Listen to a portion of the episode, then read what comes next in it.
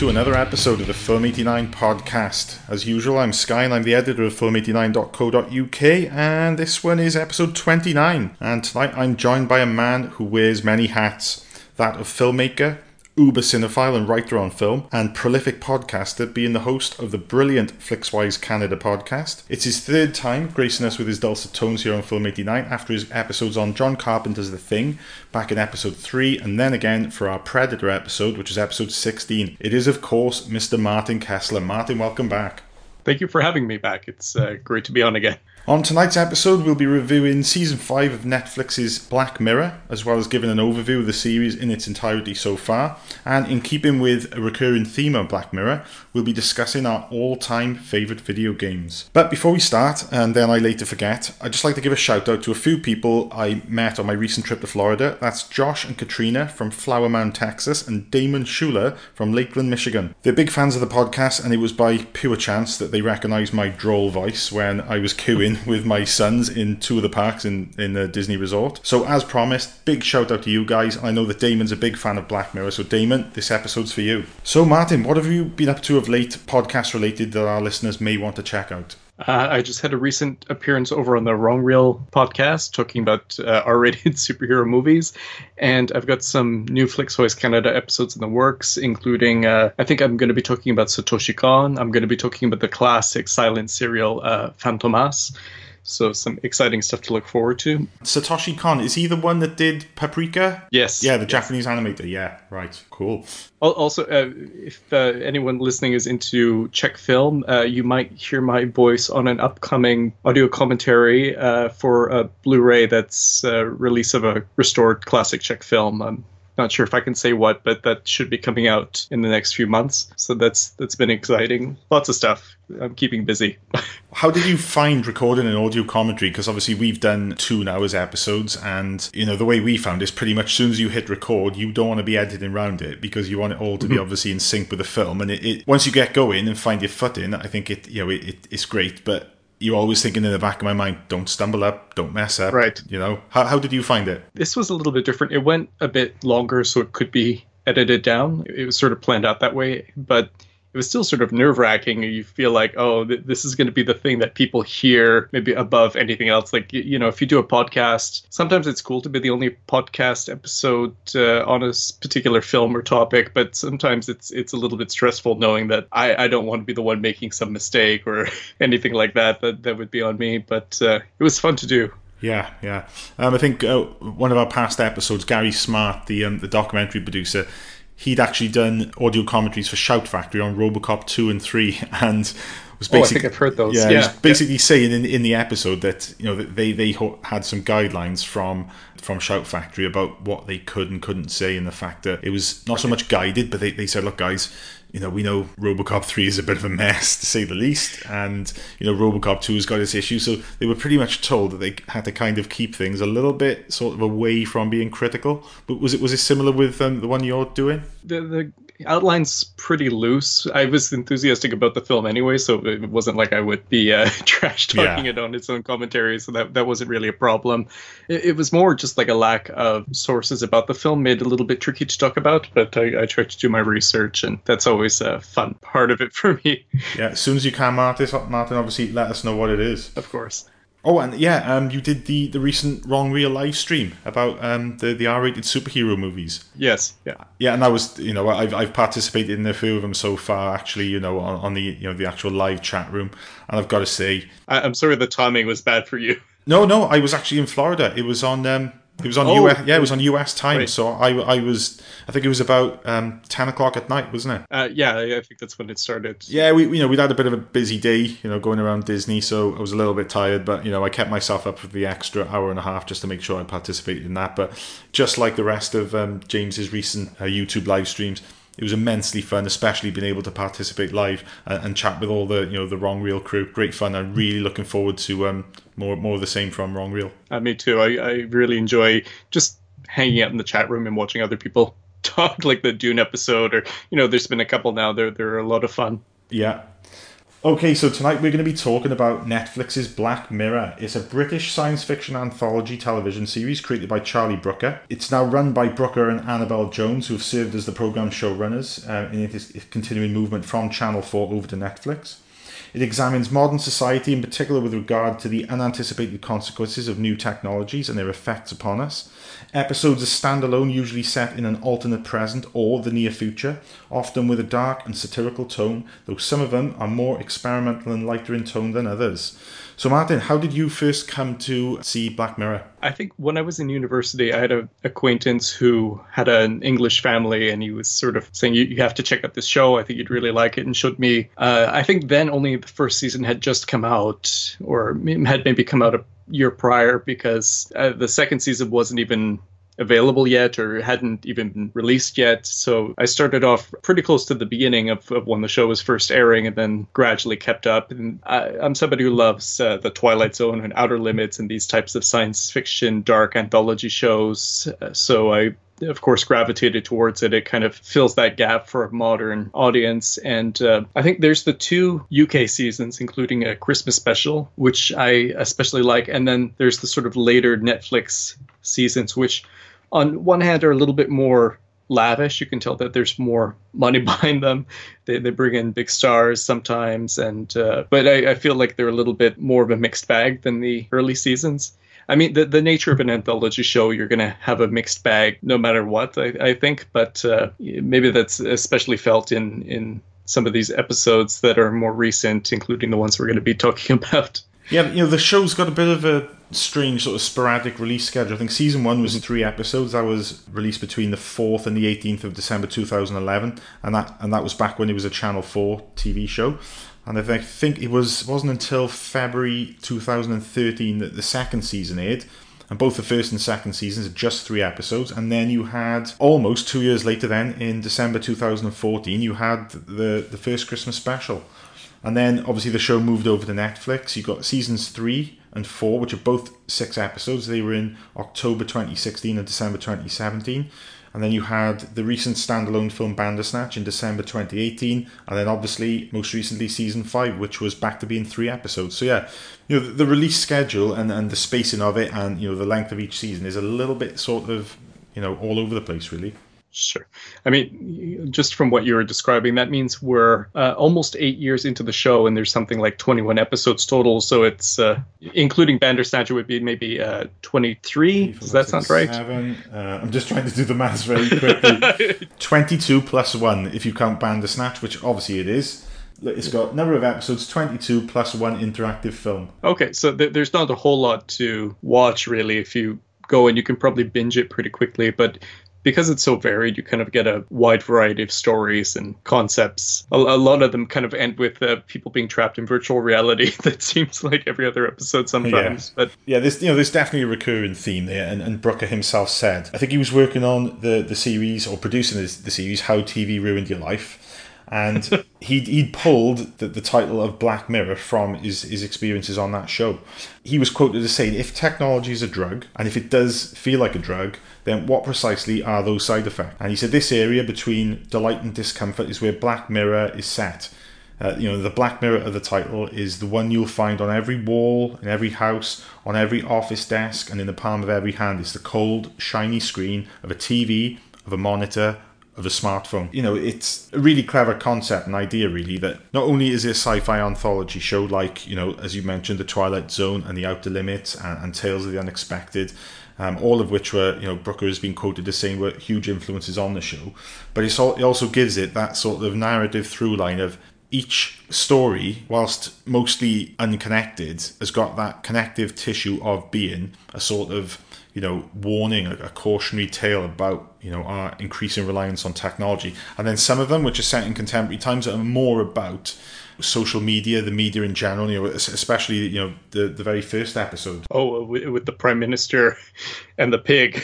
yeah. Now, did did you watch Black Mirror chronologically? And if so, was that obviously the first episode you saw? I'm pretty sure that was the first episode I saw, and I couldn't believe that that's the one that sort of turned out to have some uh, predictive quality to it that Yeah. turned out to be a little bit true. No, uh, yeah, apparently, um, yeah, Char- Charlie Brooker is a very astute man, and you know, a, a lot of people were like, "Ah, right. So, is the premise of that episode just coincidence?" Obviously, you know, we later had a bit of a, a scandal relating to a former British prime minister.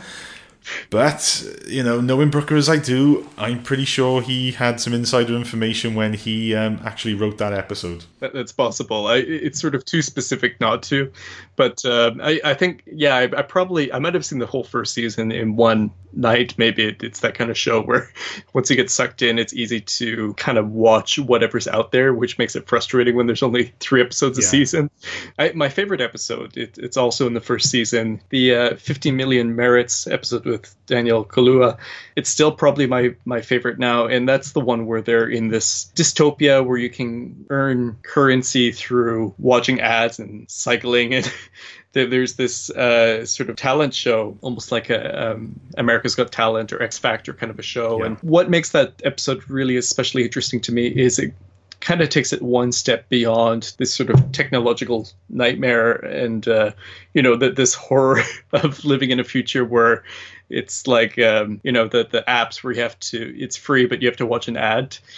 It's like you know a reality where that sort of thing's taken to the extreme. But it, it gets into uh, sort of bigger questions about you know how everything can be kind of co-opted or you know how even our own outrage against the system can be co-opted and sold back to us. And I, I I find that episode's really profound, and you know, for you know, as many episodes as there are, like a lot of them, it could kind of come down to like, oh, you know, technology's bad, and you know, maybe not necessarily get at some kind of more intricate truth. But my, my favorite episodes, I feel like, you know, maybe dig just a tiny bit deeper, and I, there's one or two other examples in the show that that's one I like a lot. Yeah, the you know I started and I watched them chronologically, and actually fairly recently it was um, Leighton Winston who writes for Film eighty nine. He actually wrote a review of Bandersnatch. He messaged me, he said, "Oh Sky, there's um, there's a draft I need you to have a look at and edit."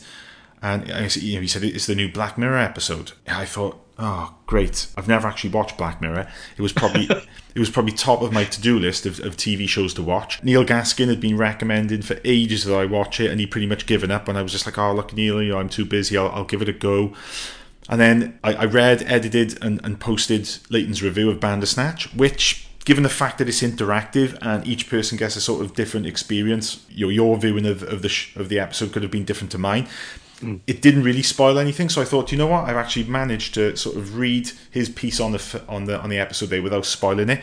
But I'm so intrigued now. I've got to just dive into the show. So I basically blitzed up until that point all four seasons of Black Mirror in the space of about a week or two completely fell in love with it. You know, it's got a really dark tone, and that first episode, the national anthem, Yes. you know, there there's another member of the Film 89 crew who has watched that episode and, and, and just turned to me, and again, that was on my recommendation afterwards, and he said, I don't really know what to make of that, and to be honest with you, I found it a bit fucked up. And I said, yeah, but did you find it funny, or were you shocked at how just seriously it took something that on paper, you know, it does sound so ridiculous.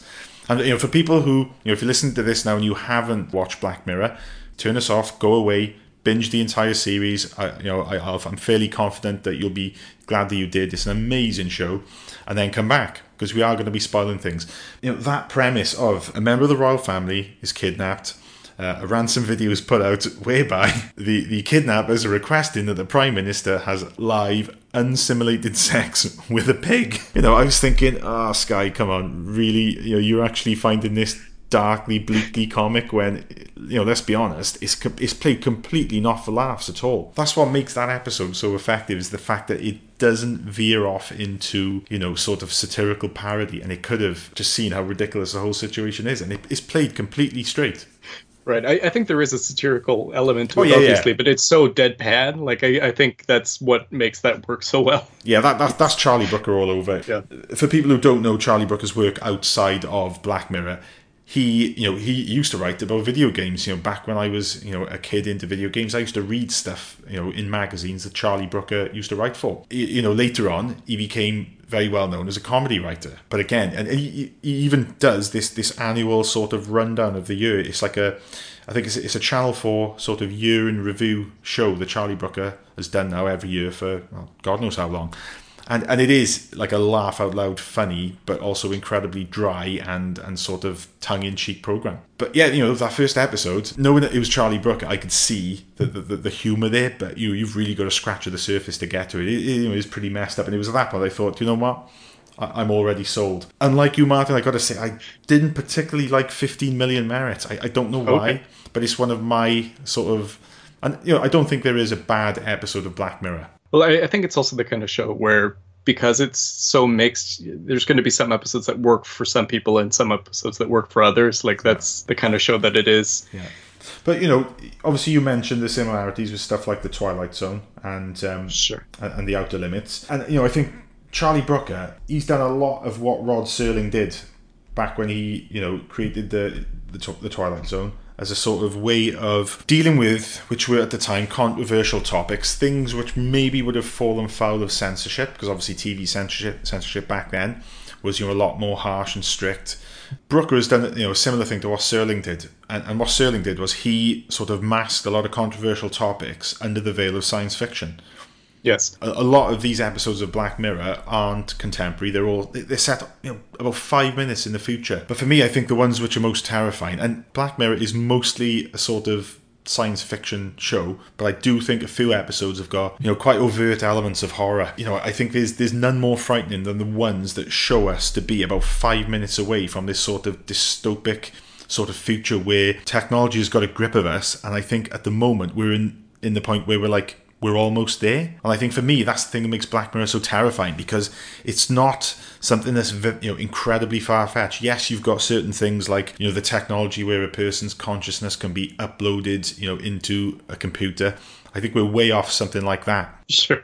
But you know, one of for me, one of the most terrifying episodes because it's just so kind of like you know we are almost there is the episode Nosedive, the the opening episode to season three with Bryce Dallas Howard. That is just terrifying because we are Right. almost there. We're obsessed with social I, I media. think we are there. I mean, like you said, a lot of great science fiction. It's not really about a predictive future. It's about now, and it, it just uses science fiction to sort of exaggerate certain qualities to make us aware. And I, I think that's a perfect example of how we stick a number on people. Yeah. You know, and it, it does sort of feed into uh, like uh, social media cancel culture and that sort of thing, and people's followers. You know, if, if you have some more clout because you have more followers on Twitter or that that sort of stuff. I mean, you know, people already live in that. Uh, it's just sort of creating um, a science fiction premise based on that. Yeah, and you know, even myself, I, you know, I used to have a very sort of probably kind of hypocritical view of social media now because it, was, it wasn't until 2015 that I, I even dipped my toes into social media in any form. You know, I wasn't on Twitter. I certainly wasn't on Facebook. It was only through a joint Twitter, and you know, which has turned out to be a great thing for me. It's led to me you know, writing about film, meeting a load of people through which we've now started our own website, and then you know that in turn snowballed and, and led to the whole podcasting gig. So I'm, I'm incredibly grateful of social media, but also I can see how toxic you know it can become, how addictive it can become. Yes. You know, you know, I, I- try myself to limit, you know, how many hours a day I'm on social media. The, these sort of cautionary tales, like Nosedive, show that social media is based on a sort of rewards-based system. The fact that you know you get new followers, you know, you get um, hits on your tweet, you get likes, retweets, things like that. You tweet something out and it snowballs and becomes you know really popular, or you know you get so, you know some famous celebrity retweeting or commenting on your stuff there is a sort of drip feed addictive quality to it. And I think some of the very best episodes of Black Mirror actually highlight the things which are going on now. Maybe give them a little bit of a technological boost because I think in the episode Nosedive, mm-hmm. there's there's also eye implants and, and things that we'd seen in previous Yeah. So you know we're not there just yet, and it's also a highly sort of stylized episode. You've got these people living in their you know sort of perfect picket fence sort of cul-de-sacs, and you know people are, are aspiring to you know getting this this higher rating because everything is rated out of five, and and the, the higher your social standing rating is based on your you know social media account, the more actual real life perks you get. So it's actually it's kind of like you know life as a video game. It, it turns your life into an interactive experience where you get extra kudos, extra merit for having positive interactions with people. Sure. I mean, they talk about now in China implementing this sort of uh, social credit system that's basically identical to that episode. It's uh, it's real. It's not Yeah. just uh, you know. Of course, there's like technological exaggeration and invention for for the show, but uh, again, it's getting at something very real. I you know, like a lot of technology, um, especially when you explore it through science fiction. I think it's important to sort of see both the positive and negative qualities. A lot of technology it enhances our lives, but there's also a downside, and it's partly you know for ourselves examining if these trade-offs are worth it. You know, I think that's sort of one of the unifying things about the show. I, of course, technology plays a role in all these episodes, but trying to see that balance of how it's not just uh, it'll make your life worse it's the ways that it makes your life worse as it's making it better and how we might actually you know instead of having it forced on us actually pursue it and adopt it and uh, you know take on these lives that are uh, in hindsight or with some distance a little bit uh, frightening or horrific willingly yeah yeah. It's been pretty much in the last 20 to 25 years you've had the birth and the development of the internet. You know then you've had you know the, the sort of introduction of, of mobile phones and then which then later became web-based phones with cameras on and then you know you had the, the birth of social media and then smartphones. And literally in a very small space of time 20 years if that technology, the, the sharing of information, the interconnectivity of people has expanded exponentially. And Yes. I, I read some crazy statistic a few months back that said, I think it's in the last maybe five or so years, more photographs had been taken than since, you know, i i the entire time since the development of photography because there was this sudden surge that everyone was walking around with a camera and, and mm. people are photographing their lives. Things like Instagram, which are obviously you know image-based social media sites. People are just putting their entire lives in the digital world for everyone to see. And you know, I thought, well, yeah, of course, that, that would make perfect sense. Yes. You know, if, if all of a sudden, in the case of a, you know, over the course of a, a few years, maybe ten years, people go from you know digital f- photography, you know, film-based photography to actually having a camera just in your back pocket all the time, and then these incentives to actually take pictures and upload them to social media. Of course, you're going to have a statistic like that. You're just going to have an exponential increase in people recording their lives. I mean, it's going to create a lot of problems for preservation, curation when you have this like vast abundance of material from a specific point in time. There's going to have to be people who sort through what should last and not just be uh, sort of background junk and filter through what should actually be preserved and last into the future. Like I think uh, people don't realize it now, but you know, in a relatively short amount of time, I think so much information that's available on the internet or files or interesting videos, it's going to be completely lost because there's no mechanism for preserving it. But uh, that's, that's a whole other issue.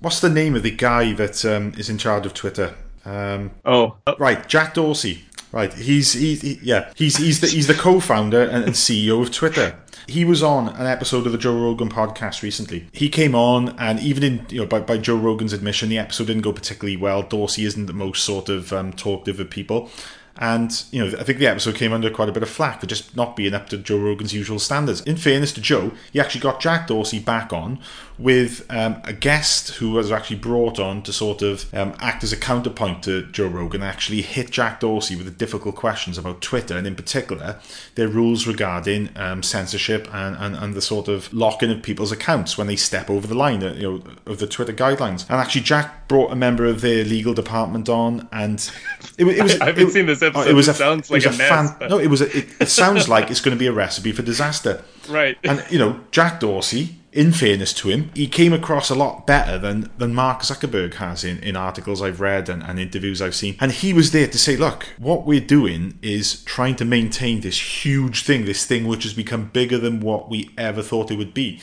And what you've got to understand is a lot of our sort of um, holding of accounts and, and accounts being locked done by bots. It, it's done by an algorithm. They, were being quite open and honest about it, saying, "Look, we don't always get it right. You have to understand the amount of traffic that goes through Twitter each day is staggering." And you know, I can't even begin to imagine, you know, the the, the, the rooms or, or the you know the, the, the factory size sort of servers you would have to have just to manage Twitter alone. We are expanding from a, an information technology point of view at such a rate, or have done. Um, whether it'll peak or reach a plateau, I don't know.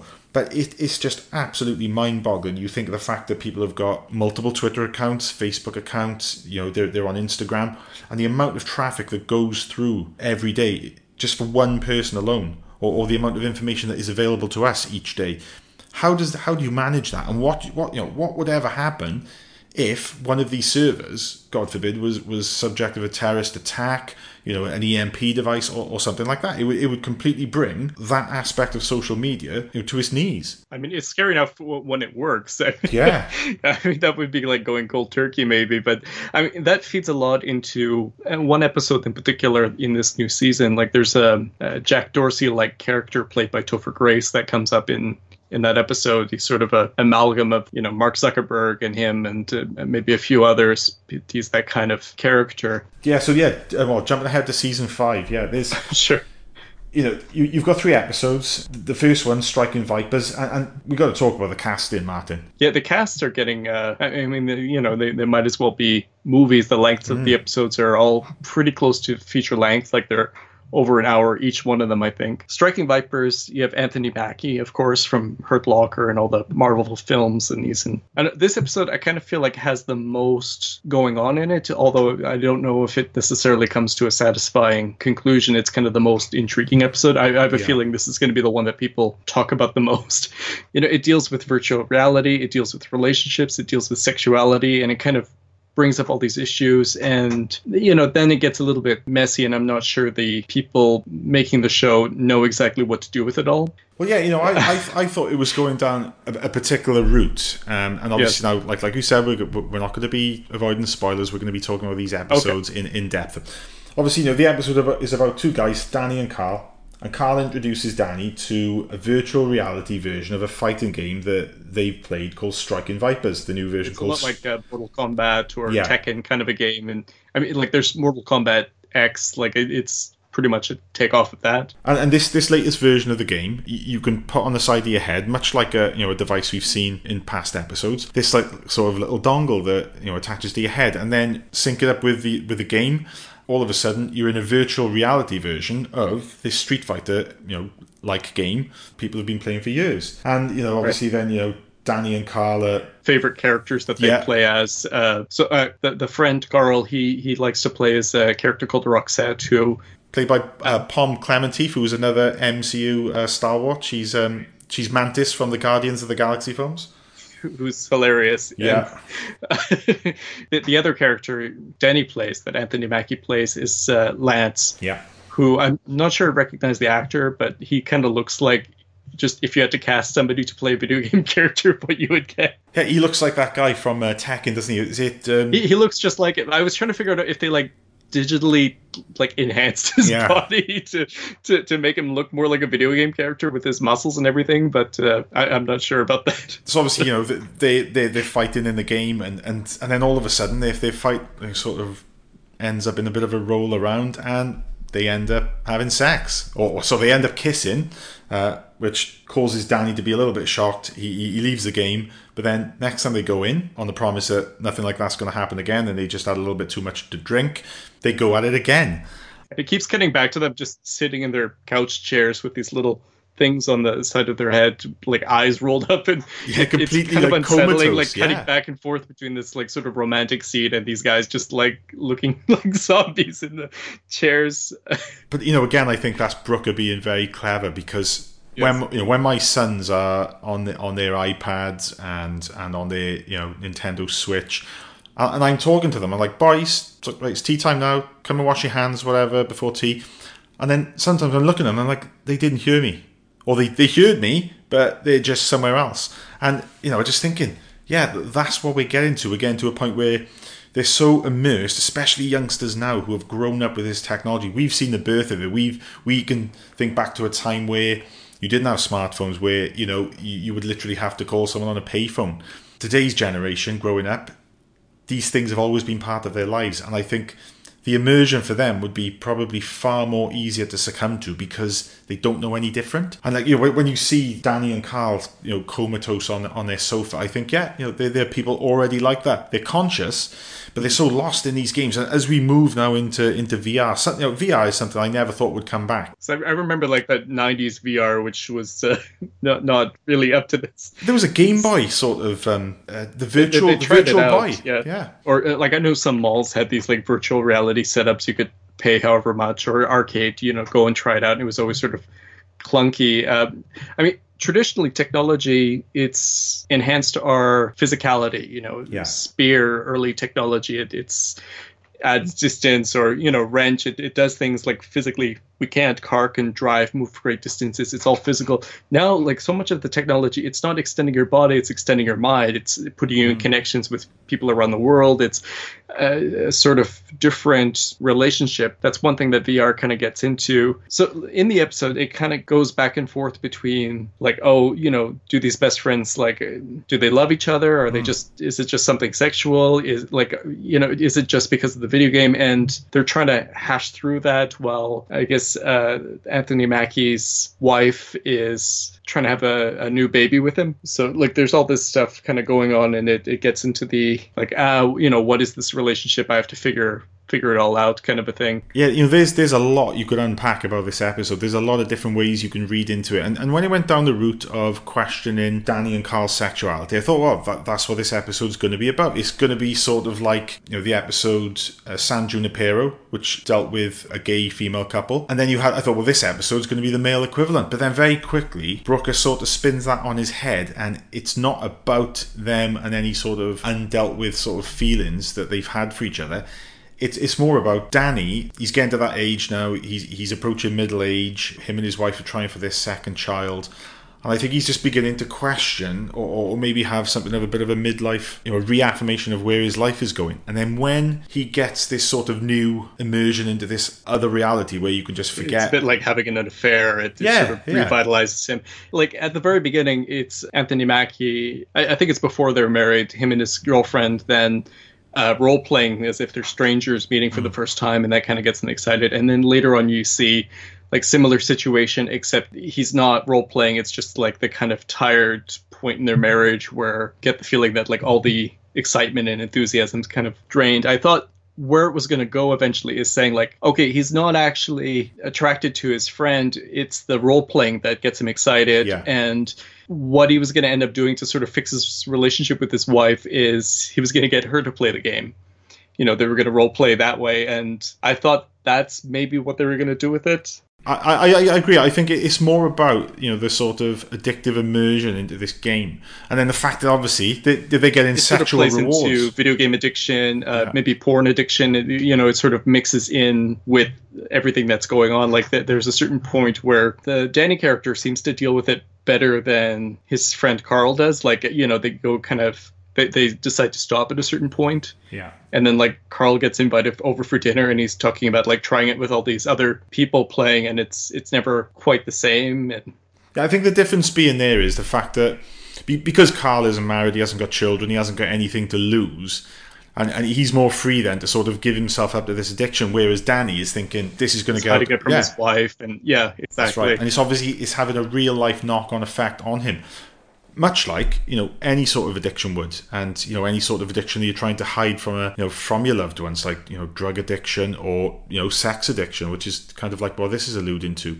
But then this is also coupled with video game addiction, and and you know if VR is going to become more of a thing, and if it's going to develop now as years come on, like in in the same way that information technology and, and social media has developed, conceivably we could come to a point where something like this, as much as you know that full sort of physical experience is is quite unlikely that we're going to get there anytime soon. Although there, there's no way that would come free with the game. That would be like some expensive uh, DLC that you'd have to pay a lot Yeah. extra for. Yeah, we, we we complain about paying for DLC now, but if you can get like a patch to Street Fighter where you can just jump in the game, then obviously you know, who who's not going to want to do that? Although I'm I'm you know being a lifelong Street Fighter player, I am never going to look at the game the same way again. Well, I thought like also there there were points where I thought they were going to play on that, like you know when they go to meet in the alley, you know he, wants to kiss his friend to see if it's something that ex- can exist in real life or if it's just in the game. And like I thought, you know, they were going to have this sort of inversion where like, hey, they're having sex in the video game and in real life they're going to fight. And you know it kind of turns into that a little bit and then the cops come and bust them. But like i thought it was going to turn into like a real brawl. Yeah. again like I, I sort of think you know it's all these sort of interesting elements and just the way it ties it together was was not totally satisfactory for me in this episode.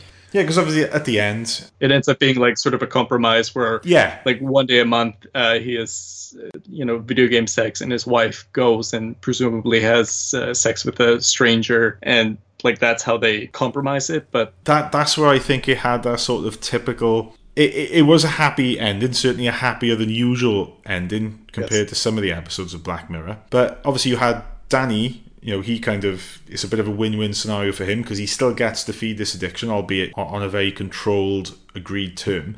But then you had that flip side where Danny's wife Theo is actually going out and she's having real life sexual interactions potentially with, with, with other men. Whereas the thing with Danny and Karl is controlled in a you know relatively safe environment. You know, he's they're not going to be picking up any STDs when it's all virtual reality.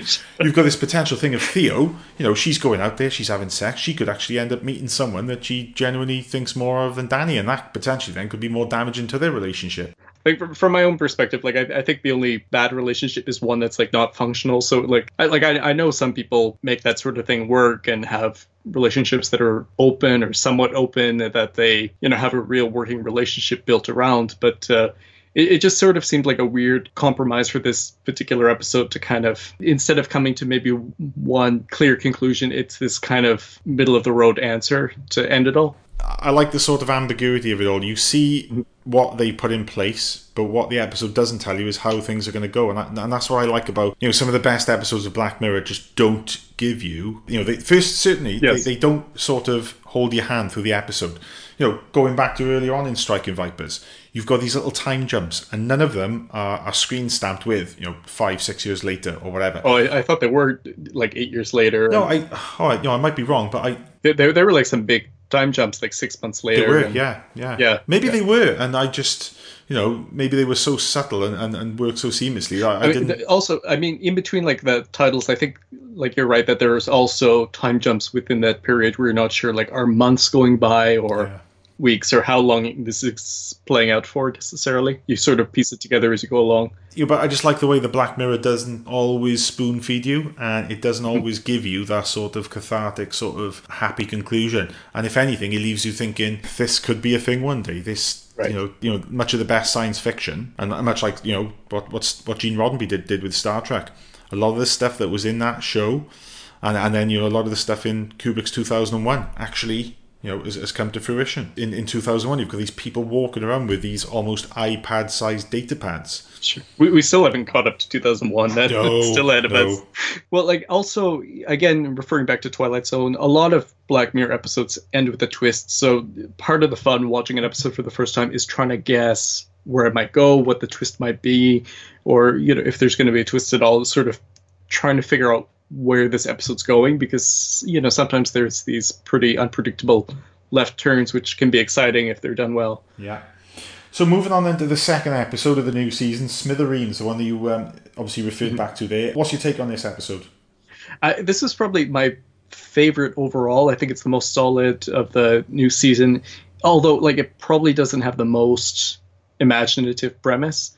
I, like it's not even set in the future. This one, I think it's set present day. It starts off in 2018, and it, it's just using present day technology, and it's actually kind of interesting, just showing you know a more literal commentary on our relationship with technology in the present instead of trying to exaggerate it through science fiction. I think it's been done in the past on the show. There's a couple episodes which aren't really set in the future. You know, you could say maybe it's an alternate present because there's smithereens instead of a Facebook or Twitter kind of a social media website or uh, app, but it's it's basically all just pre-existing technology and it uses that to kind of comment on, you know, like the, the police being behind the curve in a lot of instances versus the social media company actually finding out information about people through their accounts and putting that together quicker than uh, you know even FBI can or anybody like that. And there, there's a lot of social commentary in this episode that I found really interesting.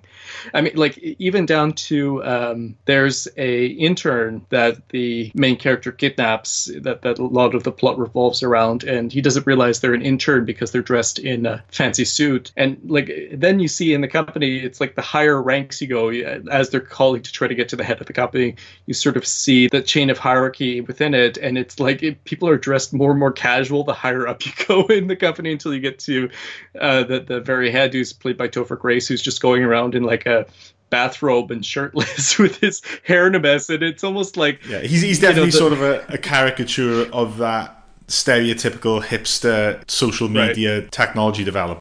and he's living like out in some canyon in this glass Yeah, he's he's gone on a he's gone on a, a ten day sort of isolation retreat. right it's like you know the the richest wealthiest like they're the ones who don't have to conform and wear a suit and they're the ones who are like they actually have the ability to detach themselves from the social media stuff and it, it's like the the relationship with technology is maybe sort of inverted where you like maybe you'd picture uh, somebody in a fancy suit who's controlling and has all these TV screens in front of them controlling everything, but it, it's totally the opposite, and it, it's kind of you know that that's a little bit how it is now. So I found that just like an interesting social commentary and lo- lots of little details like that.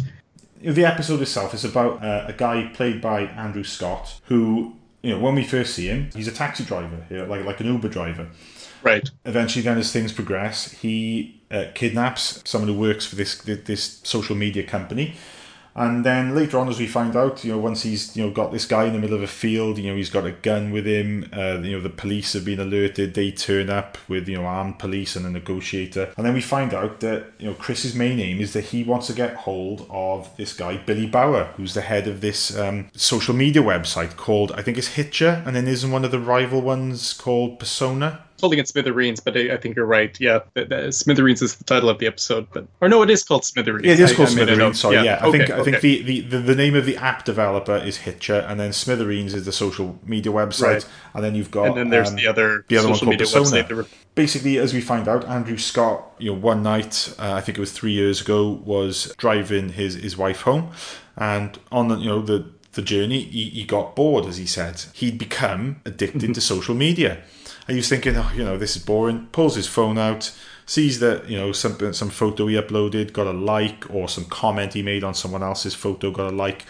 And then all of a sudden he's involved in this, you know, road traffic collision. As a result, his wife dies a few days later. and there's this outpouring of grief Yeah. on social media and and he doesn't tell anybody that it's his fault because the other driver was drunk so Yeah. he didn't get any blame for it and he's been carrying this secret around with him. And it's when the episode starts you don't have any of this information. It only comes near the end. So you're wondering you know how these uh, how his actions are connected to what happened or you know basically you're trying to figure out what's going on. Why is he doing this? Why is he taking this person hostage? What's he got to say? And really like you think it's going to be a big telling off of the billy bauer character the head of the company. And instead it's more like a confession. Like Yeah. he's got to confess to god you know and that's the only god that you have is the social media ceo you know it, it's this sort of unburdening that he has to do actually. Yeah, and I think it's also a just like a stark comment on on one of the biggest dangers of of, of smartphones and you know this mm-hmm. addictive sort of nature of social media. You know, you, you've got drink driving and drug driving, people that get behind the wheel of a car when they've got alcohol in their bodies, when they've taken drugs, are putting their lives at risk, but not only that, the lives of others. But then I think it's it's equally dangerous when you bear in mind if, if, if you get get a few drinks on board and you get behind the wheel of a car, your you know your impairment and your reactions are all going to be affected. If you're holding a phone down in your lap and you're looking down and not actually looking at the road, then that's just as dangerous. As much as the law has sort of tightened on this sort of thing, certainly in Britain, I think that the law is sort of scrambling to catch up. And I think it's going to be not, you know, Yes. it's, before long we're going to be finding that heftier sentences are going to be handed out for instances where people seem to be like and driving yeah, texting and- and driving, yeah, yeah. yeah. Whereas now I think it, you know if you're texting and driving, you're going to get points on your license and a fine.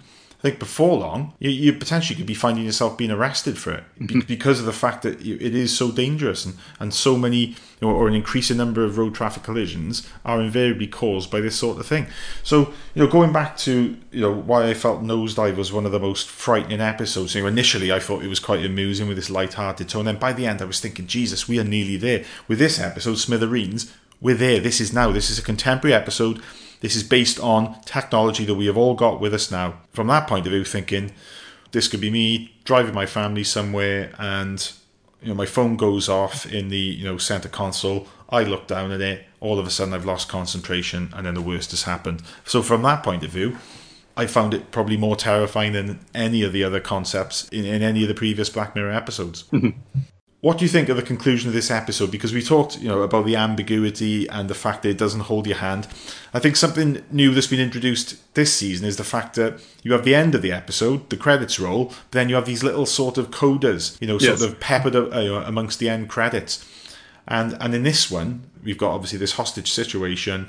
The young guy in the back of the car is trying to stop uh, Andrew from killing himself. It's not conclusive as to what happens. We hear a gunshot. What is your take on what happened at the end?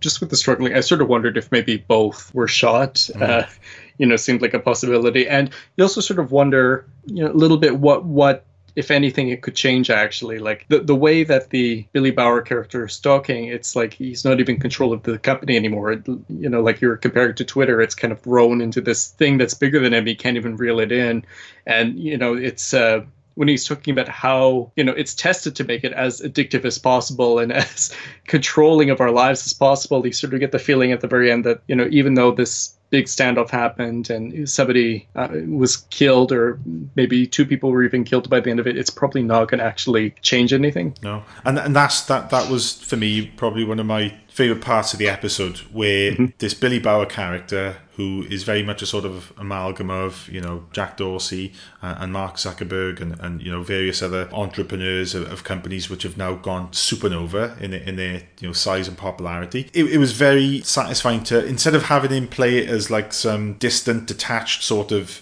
guy who now doesn't give a shit about this behemoth he's created. He's actually being honest and open, saying, "This is beyond my control." I, I really like that about his his performance. Like you know, at one point they try to feed him talking points for a hostage negotiation, and you mm-hmm. start seeing how badly that goes. And Yeah. you know, the Andrew Scott character just tells him, you know, like you know, just speak Speak to me like a human being. Yeah, speak to like a human being, and and he does actually, and they, they sort of connect in that way. And I almost didn't expect him to. I thought like that, you know, they were going to make it sort of a caricature villain, and that, that that's where the cleverness of Charlie Brooker's writing comes in.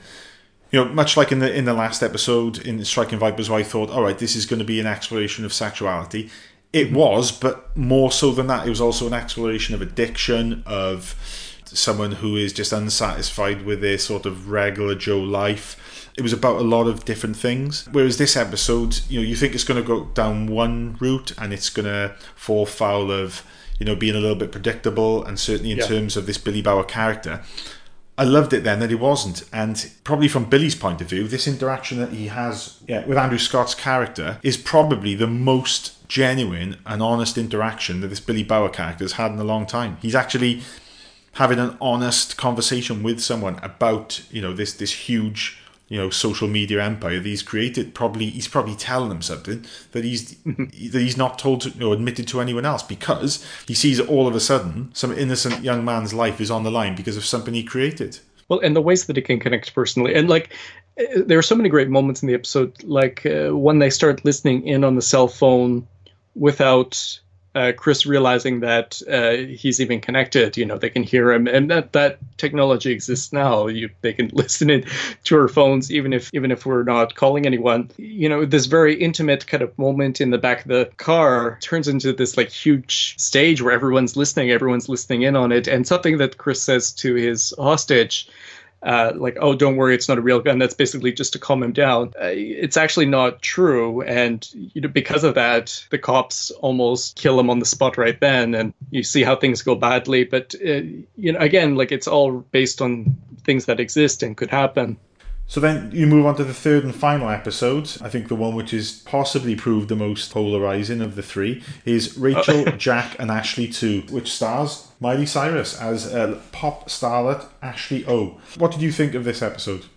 I actually thought this episode started really strong, and uh, I, I can guess why it gets a little bit divisive towards the second half or last third maybe i actually like i didn't have a problem with miley cyrus's performance i know some people were critical of it uh, online i saw a few criticisms of her performance but i thought like she was just fine in the episode and i don't know if it's because she's kind of like you know she's playing a character who's also got a persona and I, I, think maybe that's been a little bit misconstrued. I, I, think it's just out of all the episodes this season, this one ends up kind of taking the least bold and kind of yeah. most predictable route. And it, the themes in the other two are very adult and like I, I don't mind that it's dealing with uh, younger characters but in the end it sort of feels like it, it has a message that feels kind of watered down or you know it, it doesn't feel as bold as the other two i guess you could say. I, I agree and uh, you know i like what it's saying about celebrity and again you know this harks back to the you know the second episode of the first season 15 million merits where it's it's all about celebrity because that one is about a talent show amongst other things and, and I think this one, you know, apart from being quite autobiographical in terms of how Ashley O has got certain parallels to Miley Cyrus about when she was like this sort of Disney created yes. pop starlet, but then we know that deep down she wanted to sort of you know she tried to break that image and people were shocked. Like i maybe it's taken for granted now but like when miley cyrus was uh, taking on this more sexual image and people were like actually angry or offended. Yeah. and, i mean like i you know i don't care. Like i think that's probably a good thing if she's going to assert her image however she likes but you know people were mad at her like they mm. were t- uh, sort of upset by that. And you know it kind of feeds into this episode in just like how carefully curated that image of her is. And you know even down to um, i mean th- this has more fantastical kind of science fiction stuff in it like they're pulling music out of her unconscious brain while she's yeah. in a coma. And like it, it's sort of angry music and they're editing it to make it pop. And there, there's mm you know this sort of idea that they're just constantly you know they try to use drugs to keep her in a sedentary state and just keep trying to control her and control her image which makes it a little bit funny that like by the end she she leaves behind generic pop music to do generic punk music. Mm. I don't know it's if it's better at all, but at least it's it's sort of the character kind of doing what she wants to do instead of this uh, manufactured image. But yeah, I, I, I agree with you there, Martin. There's a few of the little technological leaps that it makes, like the fact that yeah, you know, they're monitoring her subconscious and they're managing to pull music out of it. It's completely ridiculous, right? You know, on paper that or, or doesn't that work put, like, at all. A, a, full scan of her brain inside a plastic toy, yeah, like, yeah, stuff like that. I, I sort of, you know, compared to the um, the previous episode that we discussed, Smithereens, like this one, it feels like the technology is way more out there, and then the premise is also kind of less grounded so like it's it, it's just moving in a whole other direction yeah. so.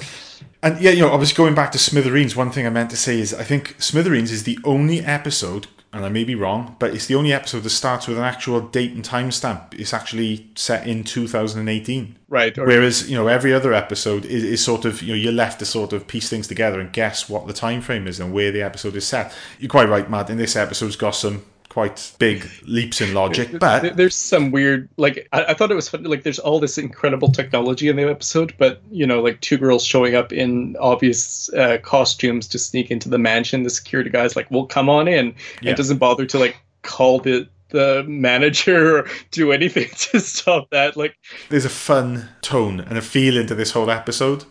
There's not necessarily anything wrong with that, but like compared to the other ones, it's like you know, going from like Twilight Zone esque show to like Agent Cody Banks or something. It, it's just such a strong kind of tonal shift. And even though there's there's swearing and there's stuff where they try to give it some edge, it still feels juvenile. I, I think by the end of it. it. I agree. And you know what?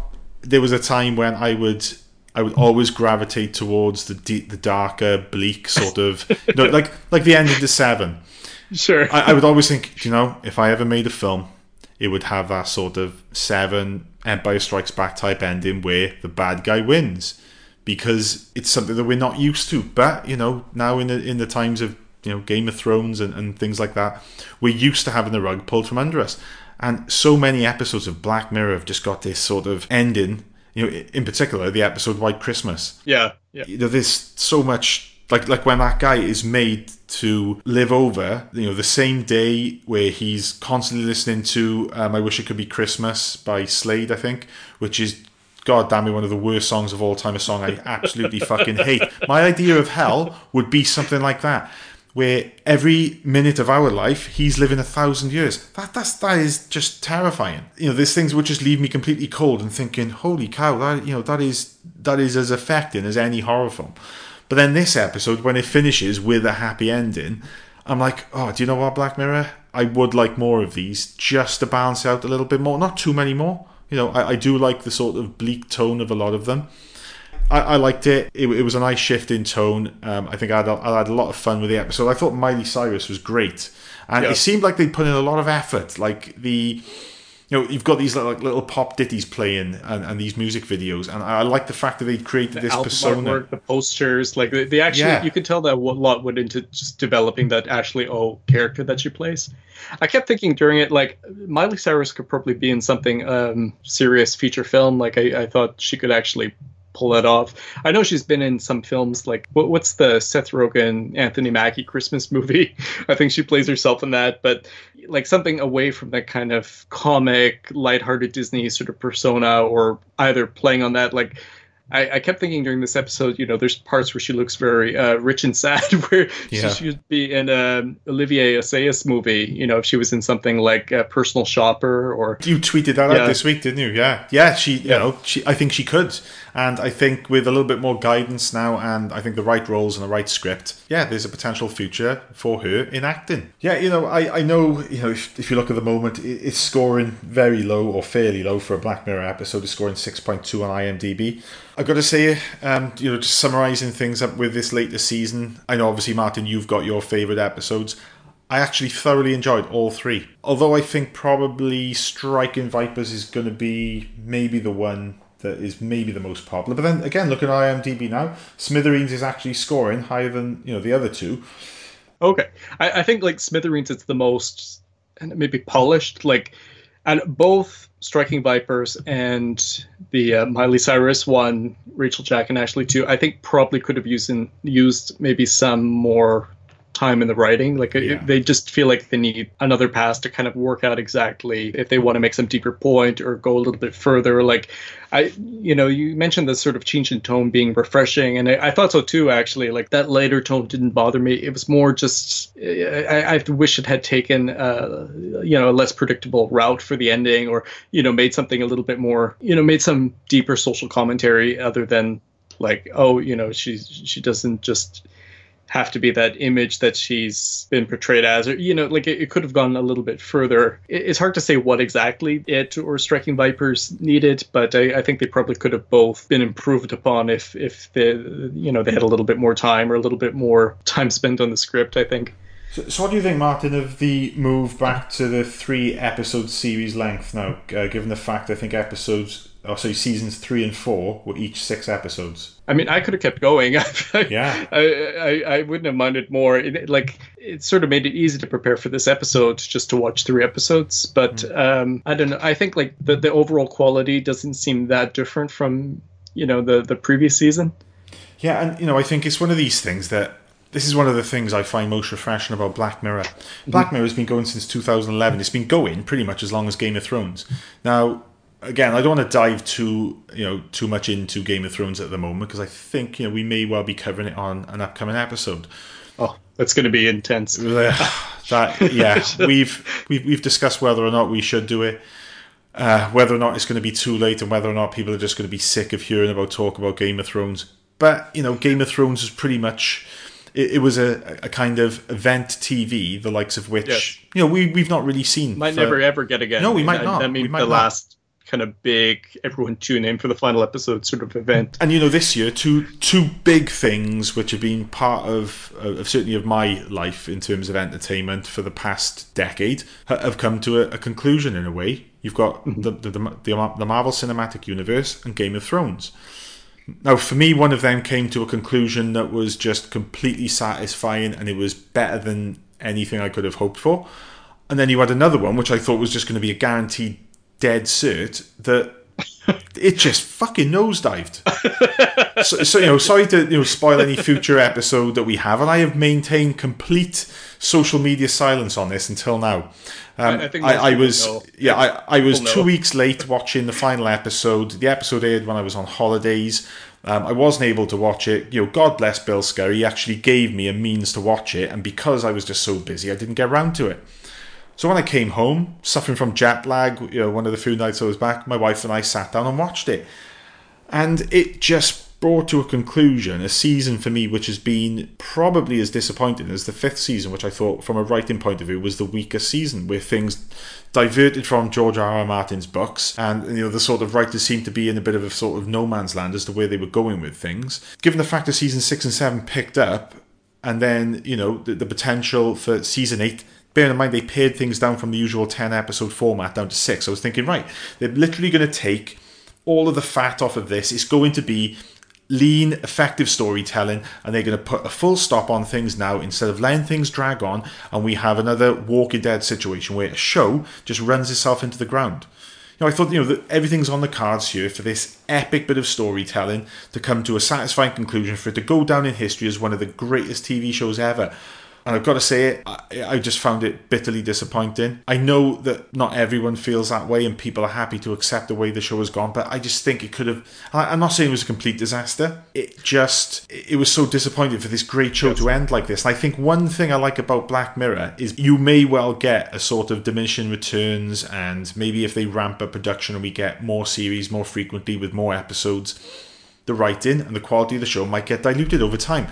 Yeah. But the, the one thing it's got going for it is the narrative is different every episode. I think that's one of the great things about the Twilight Zone is each episode Rod Serling was able to focus on a topic and not worry about pandering to certain characters and, and their character development, much like Gene Roddenberry would tackle similar episodes in Star Trek, but he still had to do it within the confines of this, you know, group of seven or eight key characters that he had.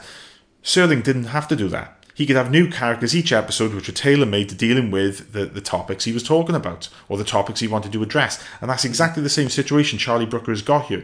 Because, you know, I can't think of any recent anthology shows which have been as successful from a both, you know, a commercial point of view and a critical sort of standpoint as Black Mirror has been. Have you seen any of the new Twilight Zone TV show? I haven't. Okay. I, I haven't been able to watch it yet. I think over here it's on Amazon. Uh, and I'm not an Amazon Amazon Prime subscriber. I may be wrong, but no, I haven't got around to watching it yet. Is it as good as the original? Is it anywhere near as good as the original? It- it- it- I, I wouldn't say it's nearly as good as the original. Um, I think there's probably more episodes I would say are good than other people have been saying, and that- that's probably me being generous. I don't know, like something about it just doesn't work. There, there's better episodes. There's ones that kind of come together, but like I remember watching it uh, really excited, you know, like a revival of Twilight Zone and Jordan Peele. He's probably less involved in the show than initially they made it sound like he would be. He's Yeah. more just the, the host, really. But you know, I thought like, okay, like you know, there is a sort of Twilight Zone quality to Get Out, and uh, you know, he's doing um, all the sketches for, you know, doing all the sketches for Key and Peele. I thought like, okay, that makes a lot of sense. Him tackling an anthology show.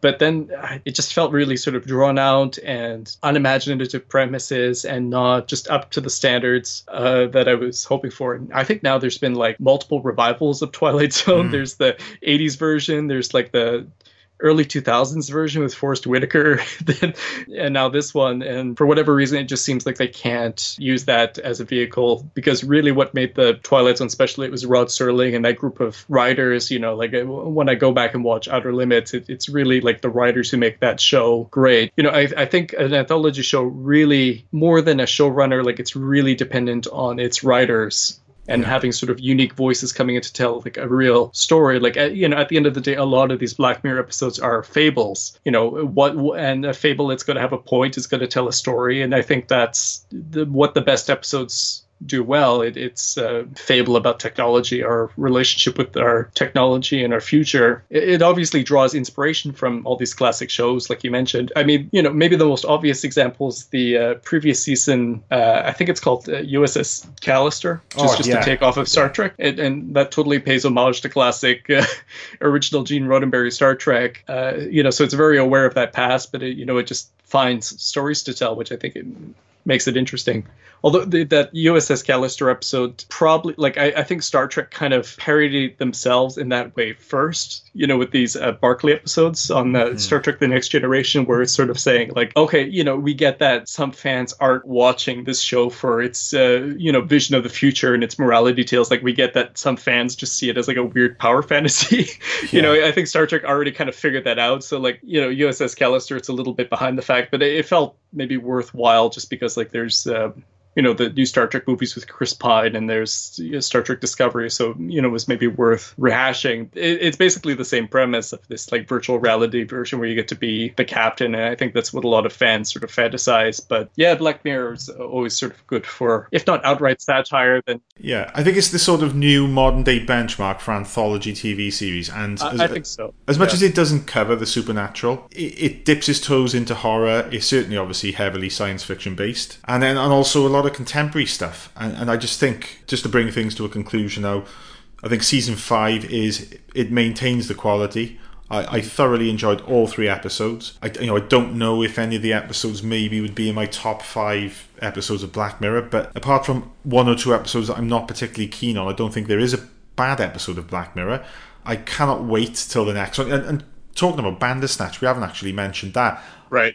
I, I've I've only gone through. Bandersnatch once. I, I've had my one experience in you know with Bandersnatch. I you know, I, I- I thought yeah I'll have to go through it again. Um you know just to see what you know and, and make the opposite choices to what I initially made. But you know I'm not sure how particularly well Bandersnatch worked for me. But it you know fair play to, to Brooker and Co for having the balls to try something new because you know God knows it comes to the point certainly in film these days we're seeing much of the same ideas regurgitated and you know it's nice to see technology and entertainment merge in a way like that that we've not seen before like I'll throw my weight behind Smithereens. Like I think it might take a little bit while to might take a little while to settle, but th- that might actually make it into my top five if I had to break it down and rank them. I, I think that one's actually really solid. Yeah, from seasons one to season five just just what, what are your standout episodes Th- there's a couple where I, I might have to remind myself exactly what happens. well let me Uh, let me help you Martin, this there's 23 episodes how long can it take season one you've got you've got the national anthem the one about the um, pig intercourse uh, you've got 15 million merits and then you've got the entire history of you the one with uh, I think is it Toby Kebbell and the uh, sort of brain implant that allows you to rewind your memories The third one's probably the weakest out of that first season. for me that is that is probably the best of, of that season and Th- that's the best one. yeah, I, I, I thought it was it was fantastic. I thought Jodie Whittaker was awesome. You know, I, I'd not seen her as Doctor Who. I'm not a Doctor Who fan, but it was around about the time um, Okay. I watched it. She was doing a run on Doctor Who, and I thought Right, right, absolutely yeah. brilliant. So yeah, I think from season one, I think that that one and you know the national anthem are the two strongest ones for me. Uh, and then you've got season two, which again is only three episodes. You've got Be Right Back, which is the one with uh, Domhnall Gleeson and Oh, um, that one's really good. yeah. where, where it's like the body robot that is a replica of him. and of right? course, obviously Hayley Atwell, Agent Carter from the Marvel films. Yeah, you know that's a really Yeah. good. Um, uh, you know that one based. that's a really good one. Yeah, based on anything, just more more than anything, the performances. And then you've got White Bear, which is the one about the woman who relives the same day over and over again as a result of a crime that she committed. You know that one's That was pre- okay, pretty yeah. good and pretty messed up. And then you've got, which for me is the weakest of of of the um, the earlier Black Mirror episodes, is the Waldo moment, the one with the guy that he creates this sort of animated, right. you know, Yeah, character that that you know catches on and he's, he's pretty much created what Donald Trump is on Twitter. I mean that that one it almost like the parody. I, I think they could have gone further with it. Yeah. like you know, make it really ridiculous when, when people would vote for a cartoon. You know, you could go go very far with that, or maybe that's just more the time we're living in now. But yeah, I, I remember that one. And then you've got the the, the 2014 Christmas special, which White came in, Christmas. with, yeah, White Yep. Christmas, which was which had Jon Hamm, Rafe Spall, Oona Chaplin um, from Game of Thrones, and Natalie Tena. I remember the surprise of having Jon Hamm on it. Like at at that time, I, I wasn't expecting to see him on Black Mirror. It, it still felt like more of a cult show. Like now, it's definitely blown up more. I think more people are aware of it. But for a little while, ma- maybe it's just in Canada. Like I, it felt a little bit harder to get a hold of, and not that common for people to come across. But now that it's on Netflix, everyone seems to have seen it. Yeah. You know, I, I thought that White Christmas was one of, one of the strongest episodes. Yeah. Um, you're given the fact that within itself, it's sort of like a, a kind of multiple stories in, in one episode that end with the guy just in that thousands of years long hell which he can't get out of was just terrifying. But one of the things that frightens me the most is the concept of infinity. You know, I just thought it was so cruel the way that woman said to the to the guy that was in charge of his well punishment really. Oh yeah, just um you know, just leave it. Which, you know, would be a couple of hours for for us, but thousands and thousands and thousands of years for him. And I just thought, Jesus, that that that is just it just sends shivers down my spine. So yeah, for me that's one of the strongest episodes. And then moving on to season three, you've got Nosedive, the one that we've mentioned with Bryce Dallas Howard, which I think is Right. def- that's definitely my top good one. five. I think it's fantastic. You've got Playtest, uh, the one with Wyatt Russell, Kurt Russell's son, and Hannah John Kamen, now someone else from the MCU plays Ghost. Uh, I, I think that's a really strong episode. And then you you know obviously you've got the, this guy who is helping this video game de- developer by agreeing to have this implant put on that is going to bring out his worst fears. Who the hell would ever agree to that? oh, I, I remember this episode. Yeah, I remember being a little bit disappointed by that one, but uh, maybe just the ending.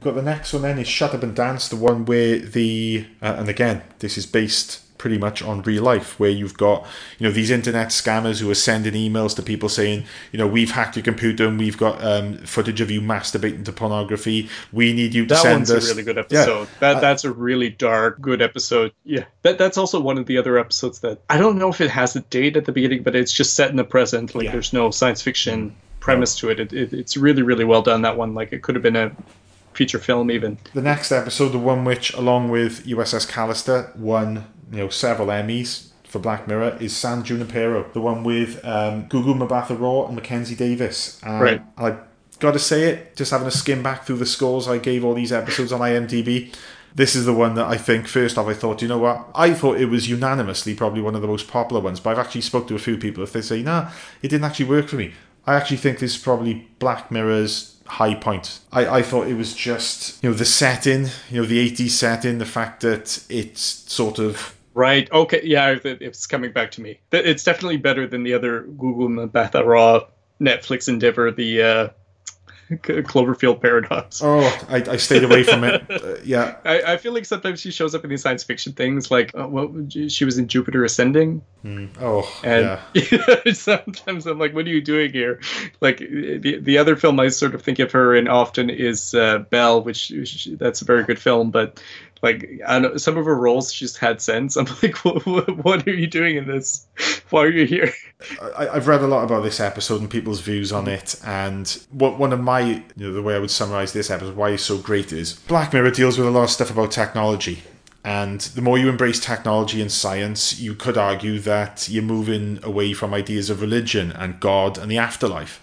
Now, if man in his earlier form created God uh, as, a, as a crutch uh, and, and, and, and something to sort of give him faith and stability in, in his or her life, as we develop then and maybe move into a more sort of agnostic or atheistic sort of belief structure, this episode, what, do, what does mankind eventually do at the end? Mankind creates its own form of afterlife. The fact that these people's consciousnesses, after their bodies have given up on them, are uploaded into this cloud, you're effectively in a man made form of heaven. And I think there's just a lovely sort of little. That, that's the good sort of forever. It is, as opposed to the listening to I Wish It Could Be Christmas for a John thousand Hamm years on forever, repeat. yeah. Jesus. and then you, the next episode is Man Against Fire, the one with the sort of indoctrinated soldiers who are seeing these uh, humans as like infected Okay. zombies. Not a particularly great episode, but again, you know, that that's in terms of comparing against some of the better episodes. And then you've got Hated in the Nation, which um, I think is like a the end of season three. It was a pretty much feature length. I think it was well over uh, an hour and twenty.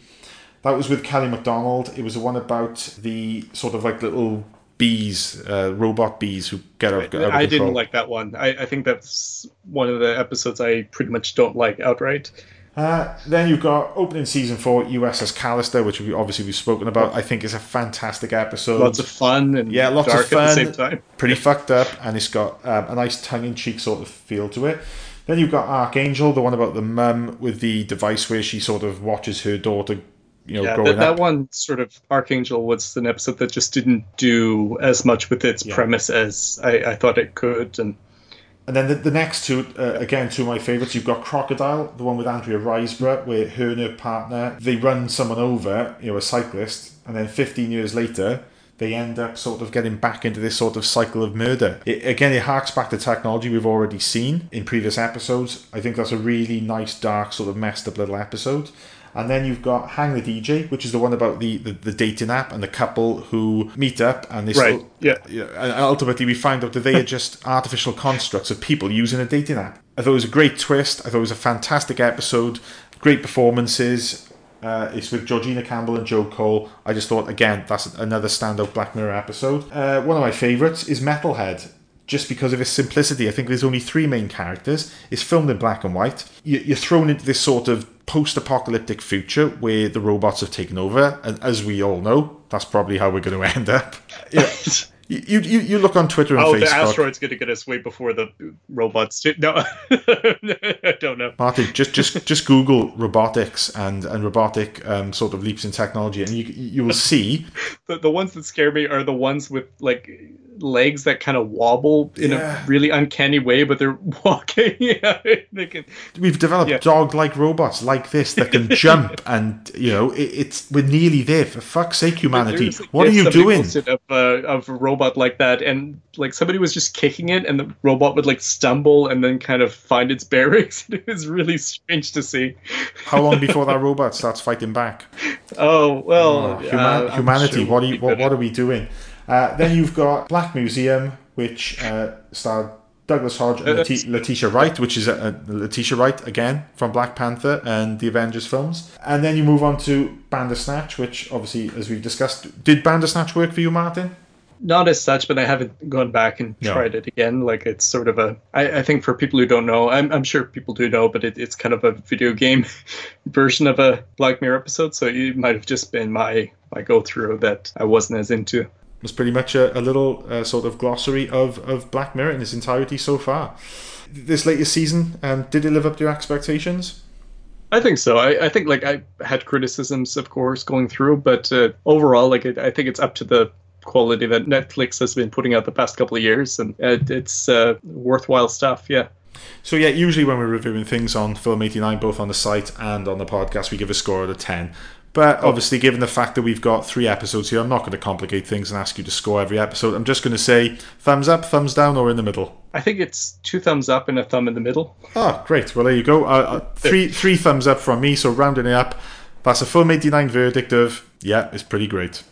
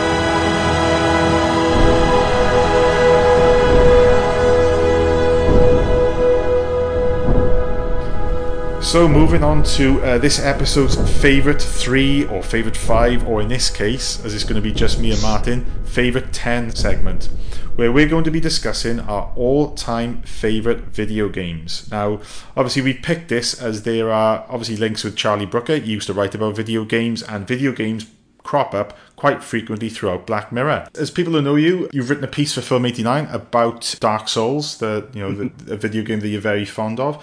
You've spoken at length on Wrong Reel about Dark Souls, and you've done an episode about the Resident Evil films and, and your love of them, which are obviously based on a very successful video game series. Just take us through, Martin. Martin Kessler as a gamer, and you know how long you've been into gaming, and and you know what your preferences are. Probably not a prolific gamer, but some games I've gotten very into. Uh, you know, I can appreciate a good video game. It, it's a form of storytelling. It's a form of art. And I used to think I, I, was kind of bad at video games. Actually, you know, I felt like I had slow reflexes, or I don't know, would overthink stuff. But at this point, I, I beat all the Dark Souls games. I beat Demon's Souls. I beat Shadows Die twice. I, I don't think I can say I'm bad at video games anymore. so, yeah, like I, I think a good video, video game. It's it's something I can get into and appreciate. And you know, there's people who are way way into it and play everything but I'm a casual gamer. You know, the rest of my family play video games also. My, my father plays like the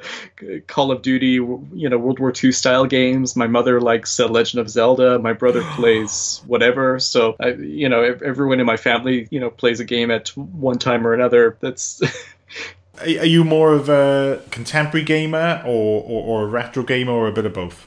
I think I, am more of a contemporary gamer. Like, there's definitely retro games I've sunk hours and hours into, or even like sort of in between, like a, a Super Mario 3 or a lot of the N64 games I, have played kind of ad nauseum. but I, I think just what some of the newer systems allow in terms of scope and in terms of more intricate stories, like I can really get into and I, I, sort of appreciate how like a lot of retro games can tell a story or do something interesting on a really small palette. You know it, like it, just in terms of what i like I, I, think a lot of my favorite video games are just you know relatively recent releases maybe in the past 10 years or around that I, have been into games pretty much as far back as I can remember. Um, I, you know, I think that you know I did have a home computer for a, for a long time. I had a Commodore Amiga, which was purely you know a, gaming computer. But then you know, I, and around about that time, I, uh, friends of mine had the old NES, and then into the 16-bit generation, uh, and that's where I sort of hit my what I call or consider the golden era of, of video gaming. You know, the Sega Genesis or the Sega Mega Drive and you know the, the Super Nintendo, and, and, it's that period for me. And, and, just just to sum up what my my personal idea of gaming Nirvana would be, you know, if I could sort of implant one of those Black Mirror devices on the side of my head and, and go into some sort of you know artificial you know reliving of my life, I would it would be me living throughout the nineties in Japan um, going to places like Akihabara and just basically picking up all the all the you know Japanese games, role playing games, you know the, the Mario games, you know just living that era again, an, an era that is just I've got nothing but fond memories of of just that whole 16 bit generation. I go through phases where you know I've probably spent maybe eight to ten years just completely, or not completely, but almost removed from an entire generation of gaming. I, you know I never had a console in the PS2 generation. A friend of my, or a few friends of mine had PlayStation 2s. Uh, you know, I did fortunately play a lot of games like Resident Evil 4, um, you know, games which are really sort of key games from that generation, which I didn't miss out on. But I, whatever I was doing in my, you know, probably more interested in, you know, my personal life and stuff like that at the time, I sort of dipped in and out of gaming. So from probably from the, the Sega Dreamcast sort of era, around about 99 to 2001 to 2010, when I actually bought a PlayStation 3, in between that period, my gaming was pretty much nil. Then I bought a PlayStation 3 and I was sort of like headlong back into gaming. And then it was one of the games which is going to be in my list. I played, it completely blew me away. I probably thought this is as good as gaming's ever going to get. That probably coincided with the birth of my second child. After which point, you know, my gaming has fallen back down Hard to to find the time. And yeah, it is, and you yeah. know, and as much as I would happily, you know, buy a PlayStation Four and lose another couple of thousand hours of my life to Street Fighter Five. Right. Which is a game that you know I think yeah if I bought that nothing's going to get done around the house um, you know my wife's going to be pissed exactly at me you, you, know I, I just unfortunately yeah it's, it's a personal thing that I've just not got yeah. time for you know for gaming anymore. In fact, moving on to our top ten favorite games, there, Martin. If you want to start with your number ten. uh, Dragon Ball FighterZ, and th- this is more my girlfriend's game, but I've been getting my ass kicked playing it with her. Uh, so I don't like that. That kind of put it in my head for when we were talking about the episode that like, oh, like he should get his wife to play the video game because like it, it's fun if you can play the video game with your significant other. And uh, there's other fighting games like I played, uh, you know, some of the Mortal Kombat games and some of the Street Fighters, but I'm really just in awe of how Dragon Ball FighterZ feels like the anime and the way that they move. It's so crisp and fast paced, and have these really wild combos. It's uh, visually fantastic, and it, it just gets you feeling pumped. Like after playing Dragon Ball FighterZ, going back and trying Mortal Kombat X, everyone feels like they've got like weights on their legs. It feels so slow compared to it. So that's my number ten. Well, I've I've never played it. Um, Hayden Spurrell would be you know he'd be clapping his hands about now because he's a big gamer and he's a massive Dragon Ball fan. You know, I'm a, I'm a huge fan of fighting games, uh, as you're going to find out in my list. I've always lent more towards Street Fighter, but my number ten is Mass Effect Two. I, I was late to the Mass Effect series, and in fact, I think Mass Effect. I, I didn't play the original Mass Effect. I think it, it first came out on the PC and Xbox, and then it was later released on the PlayStation 3. By which point they died out all the Yeah. bugs, and the version that was released on the PS3 had all of the DLC. That's how I played it. I got Yeah. the three pack where it's the three games, and uh, like part of playing them all together, you s- sort of realize that it's designed so that you know the character you create in one and decisions you make carry over into the second game, and then carry over into the third game where they become completely inconsequential. I, I've not played Mass Effect 3, but I've heard that it is bitterly disappointing. It's a strange one because, from a game mechanics point of view, I don't actually think the Mass Effect 2 is that great a game. But it's just so in depth. Like, It is. It's It- really yeah. engrossing. It's, yes. it's it's from from from a role playing sort of character point of view, and the, and the way you can develop your character, and it's got these really rewarding sort of character interactions. And I think I think that is the thing that makes Mass Effect Two so good, and the fact that you get this big band of characters together over tens of hours. You know, I can't even remember you know what my final game clock was on on, on my my one and only playthrough of Mass Effect Two, but I will never play through it again simply because that first playthrough for me, the end result was so perfect. um, you know, you've even got a choice of which characters you hook up with. Yeah, you, you've got Miranda. there, there's potentially a lot of sex in the game depending on how you play it. So the Black Mirror is not not far off from No. that either. And you know, I, I always remember like sort of the emotional turmoil of me going for Miranda, and then the other character, uh, the other female character, who then later admitted her sort of attraction to me was Jack, the sort of bald-headed girl, and then the fact that I was like, there's something really sort of twisted and hot about this girl that Miranda hasn't got. And as much as I, you know, I'm, I'm going to go for Miranda, I really don't want to let this girl down. I actually remember thinking, I'm getting angst and anxiety here about the fact that I've broken this girl's heart. And then in the final mission, because of the way our relationship had gone, I heard off other people, yeah, if your relationship with certain characters uh, dips, then there's every chance they're not going to make it through that final mission. So, you know, I had to get all of these characters through alive. And by some miracle, I actually finished with all the characters alive, which a few friends of mine who played it, they, they haven't been able to do that. The way it finished, it was a happy ending, and it was so satisfying from a, a you know a storytelling point of view. I thought it was fantastic. But, so yeah, that's that's my number ten. What's your number nine? uh, Silent Hill 2. And I didn't play this when it originally came out. I just played the uh, HD remaster. Really, like, just actually a horror video game that's scary and how much it gets by on atmosphere and, uh, you know, sort of working these psychological themes into the visuals. Like, I, I found it just such a creative, singular experience. I've tried out some of the other Silent Hill games. I haven't, I I don't think I've actually finished Silent Hill 3 and it just sort of felt like an imitation of what Silent Hill 2 did so well. And I, I, I think it's, uh, of course, like a survival horror classic at this point. I'm a huge fan of the Resident Evil games, although I'm, I've never been a big fan of the first one. My entry point to Resident Evil was Resident Evil 2, then I played 3, then Code Veronica, then 4. Um, I thought 5 was bitterly disappointing, and I think that's it. That's been it for me. I've not played any of the newer Resident Evil games, Yeah. but Resident Evil 2 and Code Veronica and 4. I mean, now there's a new remake of Yeah. Resident Evil 2, Yeah. which I, I desperately want to play. Also, the um, official like new Resident Evil game, uh, Biohazard, which came out I guess last year. That I, I have really wanted to play because it actually looks like it brings back some of the horror. I think because I was so loyal to that franchise, I never bothered with the Silent Hill games. Okay, And I always found that, certainly with the earlier games, they seemed to use fog as a way of creating atmosphere, but at the same time, the cynic in me thought they're just covering up for the fact that the graphics are not that good. I, I think that's definitely the case. Like they, Yeah. there are, but I, I think it's a creative way to sort of extend the boundaries compared to like I played so many games where you kind of realize how confined it is or how sort of empty the world is very quickly. And you know, Silent Hill, considering when it was made, I, I think it just did such an effective job at making it feel like, oh, this is a real town and what's going to be around the next quarter. And, you know, you hear a sound, what's going to be over there.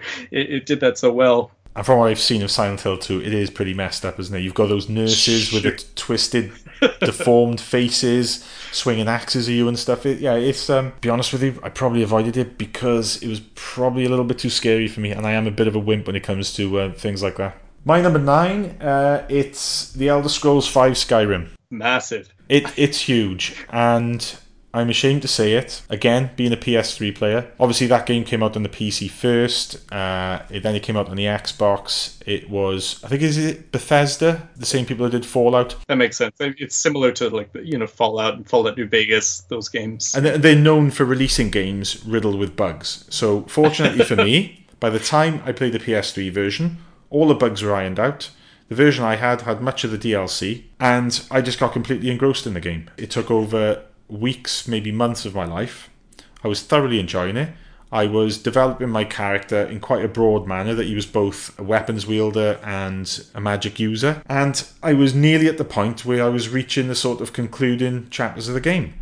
Or, or you know, the sort of con- dozens and or maybe hundreds of side quests and then loads of main quests, which then eventually lead it's a little to a. overwhelming. Like, Yeah, it is. When I tried to play it, I felt like I wasn't sure what was a priority mission and what was just sort of a side mission, and then I thought I was doing a little courier thing and came back and the whole city was on fire Yeah. and I sort of got a little bit discouraged just from kind of how big and directionless I felt it was. But I, I get completely why people would love that. You know, it's so open and huge. Yeah.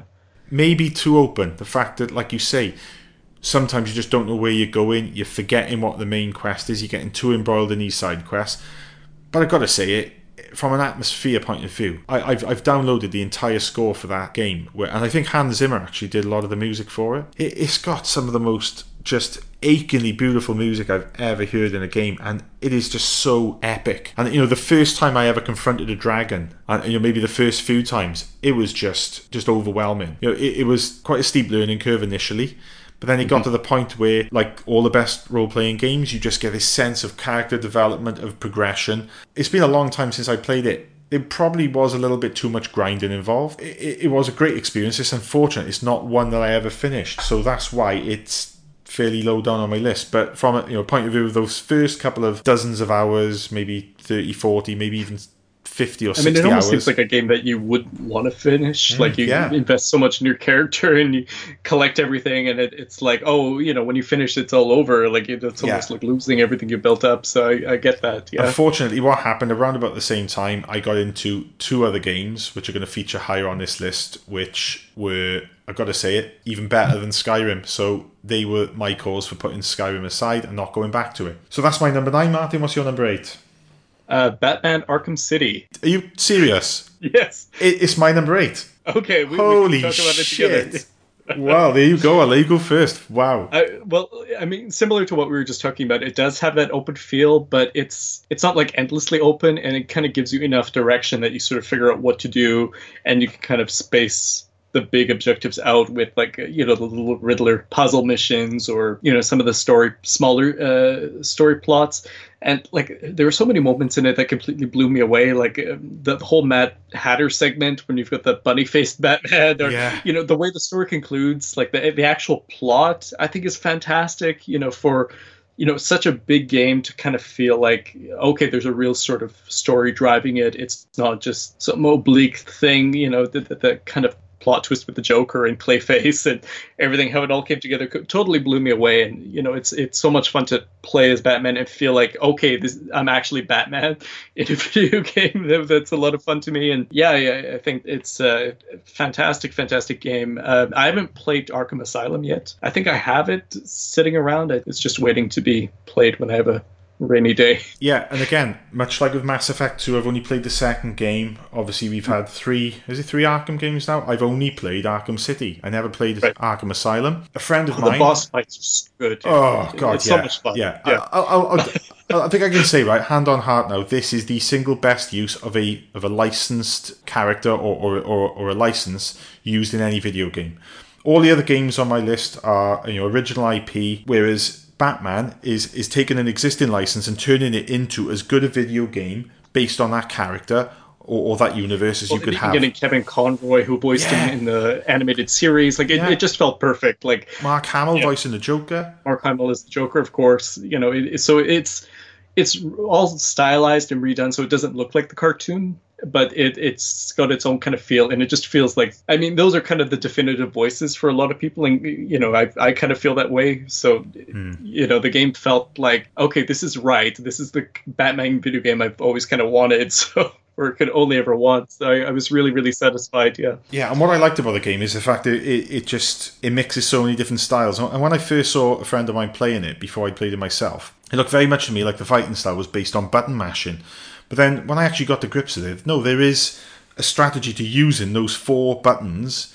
You know, you've got block and punch and and you know, I, I can't even remember what the, the combination of buttons are, but it comes to the point where you're just instinctively involved in this melee fighting with loads of characters surrounding you, and you're just kicking ass. And it Sure. is just so satisfying. And starting off is it, it you- all the gadgets it gives you and fun and oh. creative like you know kicking somebody off while you're sliding Yeah. the grappling hook and things like that are you know it, it's just exactly what you'd want yeah looking at my list. There's two games on this list that I've never finished. The first one being Skyrim. Later on, we're going to get to another game which, and I'm embarrassed Okay. to say it, I never finished. Much like Skyrim, another game came and pushed me away from that. And uh, this next one I've got no excuse for. But with Arkham City, by the time I finished that game, I was completely satisfied. I'd had an incredible gaming experience. The difficulty level was perfectly pitched. It was one of the most atmospheric games I, I'd ever played. It was just all round a completely satisfying package. The game didn't feel too long. Everything about it was just spot on. So that's why it had to make my list. So, Martin, what's your number seven? uh, sekiro shadows die twice brand new game. Uh, i just completed it maybe a, about a month ago. It took me i think about two months to work my way through the whole game even though it's not super long. It's just uh, very challenging. You get to play as a ninja. It's sort of similar actually to batman arkham city in that you know it, it doesn't feel like you have a lot of fighting options at first but as you kind of get used to it and acquire more skills you can kind of elaborate on the, the sort of basic fighting setup. Plus there's a lot of stealth you know it, it's also like the batman in that you get to climb up high and target somebody and jump down and kill them. It's a fromsoft game. It's absolutely gorgeous. Like it's it's partly on my list because I think it's visually one of the most beautiful games I've ever played. You know, there's times where you feel like you're fighting in a, a Kurosawa film. You know, all these amazing armor designs and creatures and samurai and castles. It, it's uh, it's a really really beautiful world. Getting chased by giant snakes and all sorts of things. It's hard. Like I, I think the sort of line on it from a lot of people is that it was too hard, but I, I think it's the kind of thing that if you stick to and once you kind of get on its wavelength, it's it's completely doable. It you know it, it's just some real sword fighting trickery, but it, it you know just a stunning game. It's full of moments where like I, I think I, my jaw was hanging open because I was just blown away by what I was seeing or what was coming out of the the, the woodworks to fight me at various points. Well, I think you know if if a game you've only recently played is is featuring number seven on your all time favorite games list, then it's mm. got to be good. My, my number seven, you know, th- this list as it stands has probably been, you know, I, I've had this list probably stowed away maybe on my iPad for a few months. Uh, I think it maybe came up in like a Twitter poll where someone was asking for your favorite video games. Can't think of whatever reason I had this list, but anyone who knows me and anyone that saw my recent reaction to the new James Mangold film Ford versus Ferrari will know I'm a huge fan of motor racing. It goes without saying that a racing game had to feature on my list. Now, initially, it was Gran Turismo 6 on the PlayStation 3, which, you know, for the longest time, I thought was the greatest driving game. Purely from an enjoyment point of view, I think it's been eclipsed by the Forza series. You know, I haven't played the most recent iteration on the PlayStation 3, Gran Turismo Sport, which again feels like Polyphony doing what they've done before, releasing an incomplete game. But I was thinking about it. Actually, Gran Turismo 6 was after I'd got into the Gran Turismo games. The game that hooked me and pulled me into that way back in 2010 was Gran Turismo 5. That is a game that I have sunk so many hours into.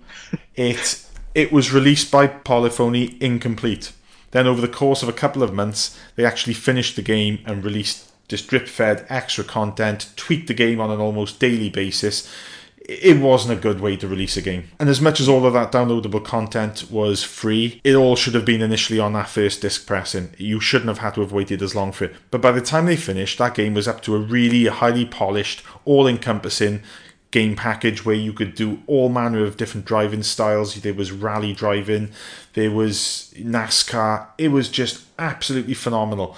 And by the time a decent version of that game was released, probably in the March of the following year, you know, I was completely obsessed with it. Wouldn't like to say how many hours I sank into it, but it was a huge time sink. And given the fact it's not got a narrative, it was just one of those games you could just go on, and there'd be daily challenges released online, which you could have done. Uh, there was the I don't know if you've ever played a Gran Turismo game, but there's these license challenges, which are amongst the hardest things I've ever played in a game. I, I haven't, but The learning curve on them is incredibly steep, but it's also fair. And there was this one challenge which I did, and it was, and again, it, this is God. I I probably haven't played this game for like about eight years, but it was a challenge where you had to do a lap of the Roma circuit um, and it would be a hot lap. You would start with a car already moving. It'd be like 18, 19 cars in front of you, and you had to get into first position by the end of maybe one or two laps. And, and you were given a stock car that you couldn't alter. It was a Ferrari 512BB, uh, I think from about you know the mid 70s. And this ch- one challenge, I could not do it. I couldn't get anywhere near close to finishing in pole position. And I kept trying and trying and trying over probably far longer than than I should have before giving up. I, I went from being completely hopeless at this one challenge to by the time I finally nailed it, my online time was number one in the world. This was hands down the single greatest gaming achievement I've ever had. I, I was I was I, I, I was snapshotting it, taking sending pictures to friends, and they were like, "No, you've doctored that. You haven't done it." And I was like, "Well, I've got the replay saved, so have a look at this." And it, it was just so satisfying, and it just showed that this incredibly difficult game wasn't unfairly difficult, and with enough practice, you could actually master it. It isn't the greatest driving game ever, but at the time, at that snapshot in time, about you know eight or nine years ago, it definitely was. And you know, I know there's fans of the Gran Turismo series. I think that some of the older games were more groundbreaking. You know, I think as, as time goes on, as technology advances, when you talk about racing games, the more realistic they become. I think the better. And you know, this is just one of my personal greatest gaming experiences. So that is my number seven. Martin, what's your number six? I have a racing game too. For my number six, I had sort of a similar thought when I was putting my list together that oh I should sneak a racing game in. Yeah, like I, I don't like driving like on my own, so it's just th- there aren't many racing games I actually enjoy. Like I find them kind of stressful. You know, like Grand Theft Auto and games like that too. I also find stressful. Mm-hmm. But I really really loved Star Wars Racer, the Episode One pod racing game for Oh, N64. yeah. I played it like endlessly to the point where playing with friends and stuff at, a certain point, like you have the maps completely memorized. You're sort of reacting things, reacting to turns and things before you even see it. It's like you get the Jedi reflexes they talk about, unlocking every racer, beating every level, getting, you know, top times for everything. Like eventually, you know, you've completely kind of mastered it. it. It's sort of a similar feeling, but that was my racing game. And there's so many great Star Wars video games out there, like you know Shadows of the Empire or the, like the old Republic games. But for, I think just based on hours alone, the Star Wars Racer kind of wins out for me. Some of it, like I don't know, I, I think the Tie Fighter game is so cool. The really precise technical like Tie Fighter combat flight simulator type game, but. Uh, Star Wars Racer, it, it's just a blast, and like you know, you get so used to using the N64 controllers, playing with it, that you know you get totally in sync with it. it it's one of those games, so that, that's number six on my list. I think again, obviously, I've said I, I missed out pretty much on the, the, the, the PS2 generation, but I did mm. actually benefit from being able to play a lot of PS2 games. When it comes to the N64, unfortunately, that's a games console I know is beloved, but for whatever reason, at that time in my life, that was. I, I, I was either, I think maybe, I think I was probably going down the PlayStation route and avoided, I, I'd actually moved away from Nintendo consoles, having favoured them for a long time. So yeah, unfortunately, there's not going to be any N64 games on my list. But yeah, I you know I know a lot of people who love that game, and you know, I've got of- one more N64 game on Ah. mine, but uh, yeah, okay. Yeah. So that was your number six, yeah. yes, yeah. My number six is the other game on this list that I didn't finish. This is the game that stopped me playing Skyrim. I completely fell head over heels in love with it.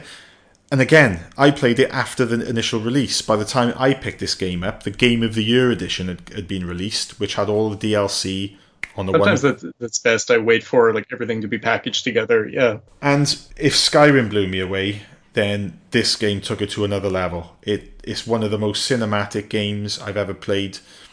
But aside from that, the actual gameplay mechanics, the story, the graphics, everything is just absolutely perfect. It's Red Dead Redemption.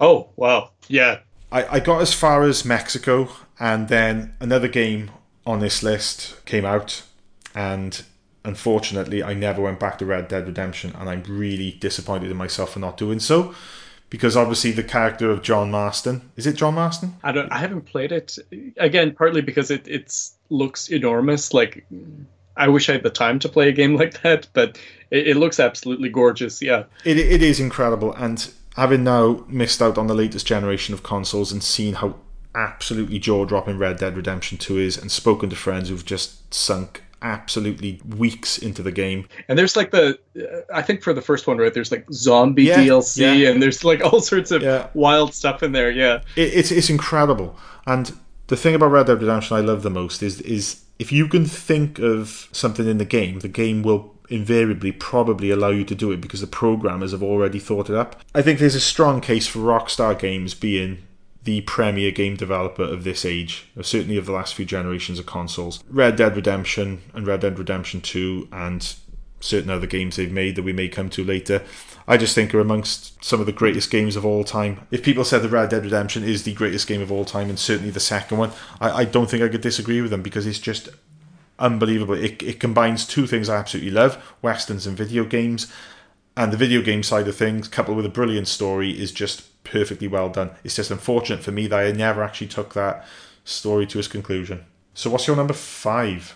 Uh, this is my other N64 game. It's Perfect Dark, Ooh. which it, it's kind of the like unofficial sequel to GoldenEye, Yeah. and it, it basically it just takes everything that was great about GoldenEye and makes it better, but without the Bond license. Yeah. Uh, but uh, so many imaginative weapons, like the laptop gun, or you know, you end up figuring out what your favorites are, and a weird single player story with aliens, and just one of the most enjoyable multiplayer experiences I've ever had playing a video game. Like even the way that. Uh, first person shooters have gone like i still have a hard time kind of recapturing the creativity and imagination and fun of playing people on perfect dark and you know coming up with weird parameters for your matchups and mm-hmm. just just the sheer, sheer variety of things you could do and levels. Like it, it, it was one of the most enjoyable times i ever had playing video games playing against people on n64 with the screen split into four chunks which now I'm, I'm sure looks like totally out of date for most people Yeah, and, and that's how I judge a lot of retro games. If I go back and play them now and they still they still hold up, then for mm-hmm. me that that's a classic game. You know, I know that games like Zelda: The Ocarina of Time right and Super Mario 64. I'd say probably less so with Mario 64 because I think now it's been superseded by better Mario games. Okay You know, certainly, I know a lot of people that will stay, say hand on heart that certain N64 games like GoldenEye, uh, even though Mm-hmm. they're, GoldenEye, they're you know, classics yeah they, they are classics, but I can't like I can't see how people can prefer GoldenEye to modern day shooters, which are far more advanced, both you know from a gameplay point of view and the gra- graphic point of view. Because you, you look at like certain games which are going to feature on my list now are knocking on thirty years old and, and have had later games released in the series, which from a technical point of view are far better. But I Yes. think if the gameplay mechanics are there and they work, and they still work today, and if my kids who are like age five and eight can play that game from 30 years ago and still enjoy it, then that game is doing something right. so I think that I think that the difference for me is when a retro game works and, and is timeless, and where one gets superseded by later versions. Perfect Dark. If, if it's a sequel to GoldenEye, was it made by the same company by Rare? I think so. Yeah, because I- Ray yeah. obviously, you know, they they had a relationship with Nintendo back uh, earlier in the nineties when they did the Donkey Kong Country games. Uh, and and Killer Instinct uh, and the like, where they had this almost like sort of at the time big jump up in in the you know the graphical power of their games, and they were like sort of pushing consoles like the Super Nintendo to their limit, and and then obviously with GoldenEye created what is you know one of the you know highest regarded games of all time. But yeah, never played Perfect Dark. Um, I did play a few N64 games. Unfortunately, that wasn't one of them. So my number five, eh, you know, there's a lot of sort of middle sagas uh, or middle saga entries to mine, like Mass Effect Two and Batman Arkham City, and then Elder Scrolls Five, Gran Turismo Five. This is another one that's sort of like in between. I think there's so far there's four or maybe five games if you count one of the spin-offs.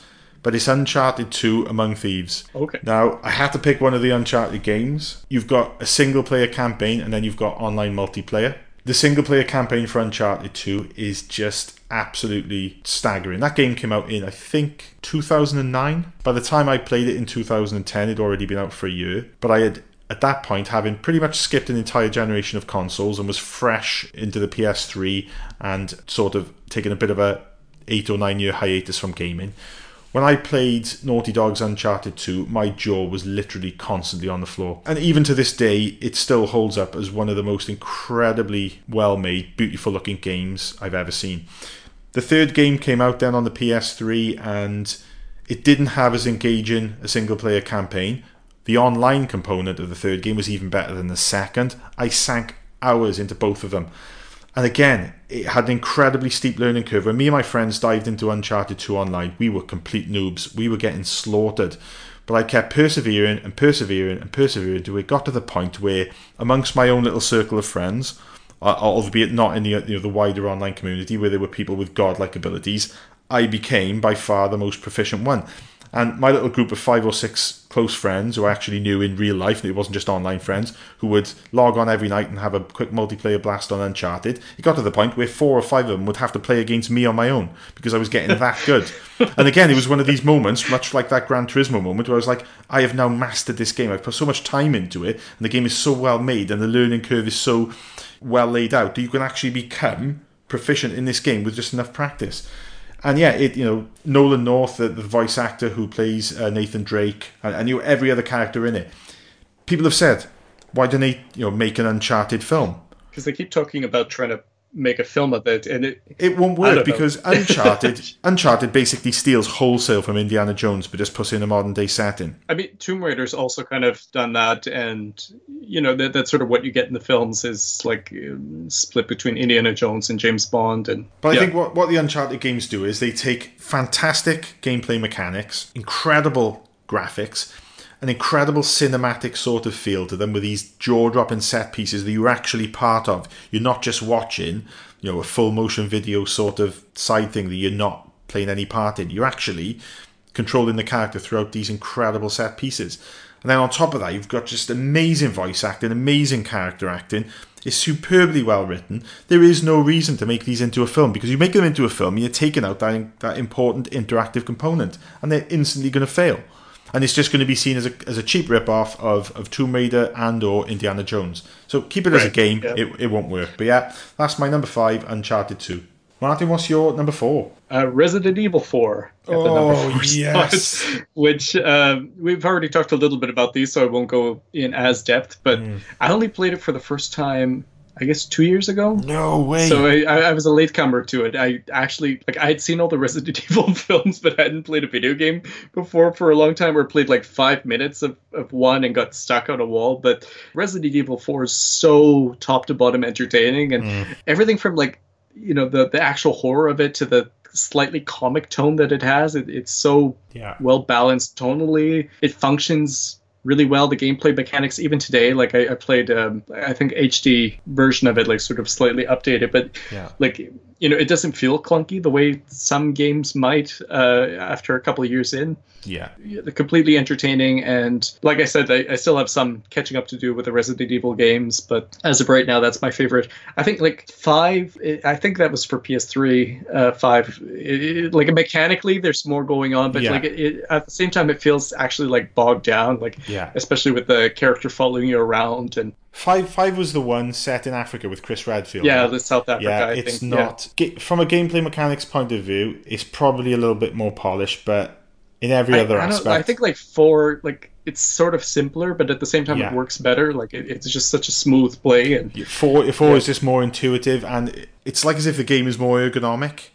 You yes, yeah, Whereas I don't, I don't know, they made slight additional sort sort of slight additions and changes to five that just didn't work as well. I think that yeah, five it, it's uh, it's more awkward to, to try to control it, and sometimes going back and forth between aiming and I don't like for whatever reason I just didn't find it as as easy to play. Yeah. Like four, I got into very quickly. From a nostalgia point of view, my heart will always lie with Resident Evil 2. It was the one set in Raccoon City. It broke out of the mansion of the first one.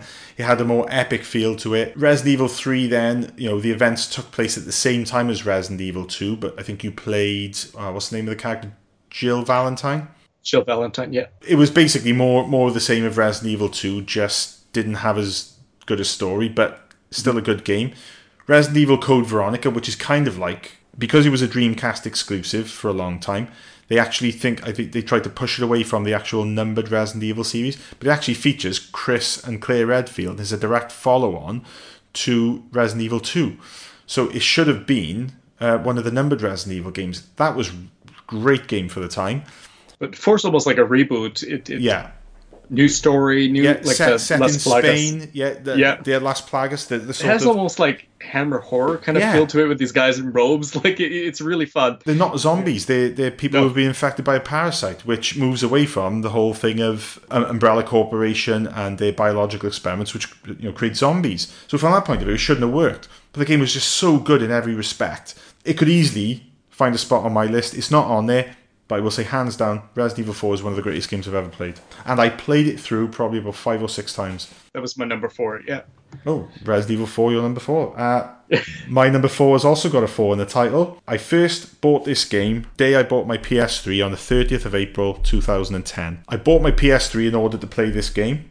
As I said, I've been a massive fan of the Street Fighter series. Um, I think a year or two before, Street Fighter 4 had come out on arcade and was later converted to console. I didn't play Street Fighter 4, but by the time, no, knowing full well what they would do, like Capcom always do, they'd upgrade the game much like they did with the original Street Fighter 2. You had Champion Edition, Street Fighter 2 Turbo, you had Super Street Fighter 2, Super Street Fighter 2 Turbo. I thought, right, I'm not going to get the initial version, I'm going to wait a couple of months. Lo and behold, I think less than a year after they released Street Fighter 4, they released Super Street Fighter 4. Raft of new, of new characters, loads of gameplay tweaks, loads of extra gubbins.